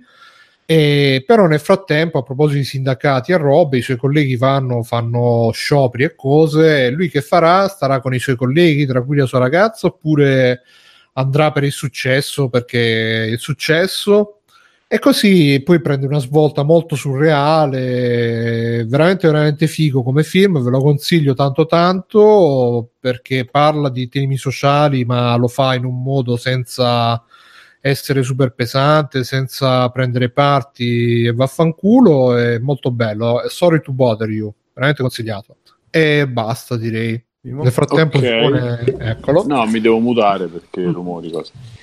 E niente, io extra credit eh, non- praticamente non ne ho. Eh, se, se vi ricordate voi qualcosa che io ho detto di, di- di aver visto o sentito, ma direi che non ce l'ho. Io vorrei sapere qualcosa su Spider-Man, eh, Simo, perché... No, no, no. Ehm, L'unica cosa è che non ho capito perché mi, mi si è resettato il cazzo di, eh, di Plus. Cioè, stavo cercando, di, di- stavo recuperando cose del Plus e mi ha detto non ce l'hai, devi rifarlo. Ma mm, perché? Ogni Eh, tanto ah, vabbè, posso. Di Quincy Jones, non so se ne avevo parlato, ne parla anche qui. C'è il documentario su Netflix eh, su Quincy Jones. Che Non ne avevi produ- parlato? Ne avevo parlato, ne... ne avevo parla- ne avevo parlato? Ma anche io mi ricordo, c'è sempre su Quincy, su Quincy Jones, il Quincinetto. Perché su cose. quello di. Wow, perché ne parlavo ne, ne parlai nel canale voce, quindi Ah. non so se. Basta questi Jones, basta questi negri, Simone. Basta. Sì, infatti è vero. Siamo basta. avanti. E Eh. vabbè, vedete, vedete sempre tutti propaganda live. Andate sul cazzo di. sito No, di- non guardatelo. Così, rompo le palle. Ok, eh, non lo guardate. No, Non non, lo c'ho guardate. altro, non c'ho altro, onestamente, non ho altro da aggiungere. E quindi potremmo andare in chiusura. e Angelo un extra credit non lo fai fare Ah, scusami, Angelo, sì. Eh, oddio, di- già menzionato un paio di cose durante la puntata. Comunque, sì, eh, quel libro, eh, secondo me, se- per appassionati di videogiochi, mostra molto dietro le quinte, di, di- un po' di giochi importanti, insomma, giochi in cui la gente si è appassionata. Eh, Blood, Sweat and Pixels. Eh, un paio di cose che sono state già menzionate. Red Dead mi è piaciuto molto. eh, A Quiet Place lo stesso. Red Dead è, è su un altro livello, è decisamente sì, sì, molto, sì, sì. molto più interessante di A Quiet Place. Però A Quiet Place eh, è bello, però va, va visto perché la maggior parte del film eh, non ha, non- è muto, va visto insomma in, tranquillità, senza no, tanti rumori, eccetera, in modo che poi quando le cose iniziano succe- ad accadere, insomma, abbiano il loro impatto. Eh, la mia fidanzata quasi stavo per uccidere della gente un paio di file dopo che con le patatine, le stronzate Eh, se stai al cinema Eh, sì, se stai al cinema con le patatine eh, non, è, non è- non è l'ideale. E Bon, visto che stiamo ad Halloween, sono stati già menzionati questi due. Un altro che secondo me mh, raccomandabile è The Babadook, che Ah. è un film molto. Mirko è piaciuto tanto. Mamma mia, l'ho, l'ho odiato come poco. Secondo me è molto caruccio perché Bon eh, è un film che c'ha la sua. c'ha, c'ha un'idea dietro di raccontare. Poi, boh, non sono un grandissimo esperto di horror, mi fa paura un po' tutto. Però eh, come horror è carino, ma è carina poi l'idea dietro di, di- di raccontare appunto questa storia che ha, che ha una sua morale, che ha una sua... eh, insomma, non, non so come dirlo senza spoiler, ma di- eh, parla di eh, come affrontare o, o convivere con un evento traumatico, più che, più che superare, convivere.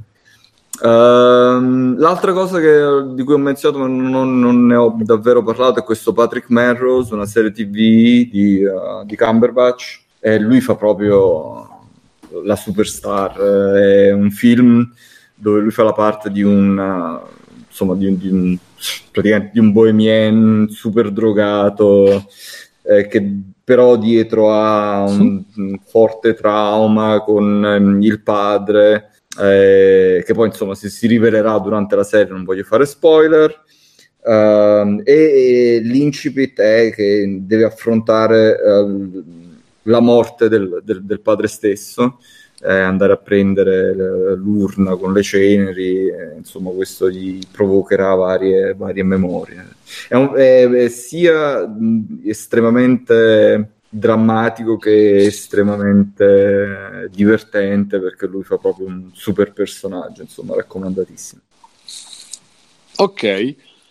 E basta, allora andiamo in chiusura. E questa è la puntata 314 di Free Playing, il podcast dei videogiochi di dintorni. Oggi abbiamo parlato anche abbastanza di, di videogiochi, del dietro le quinte.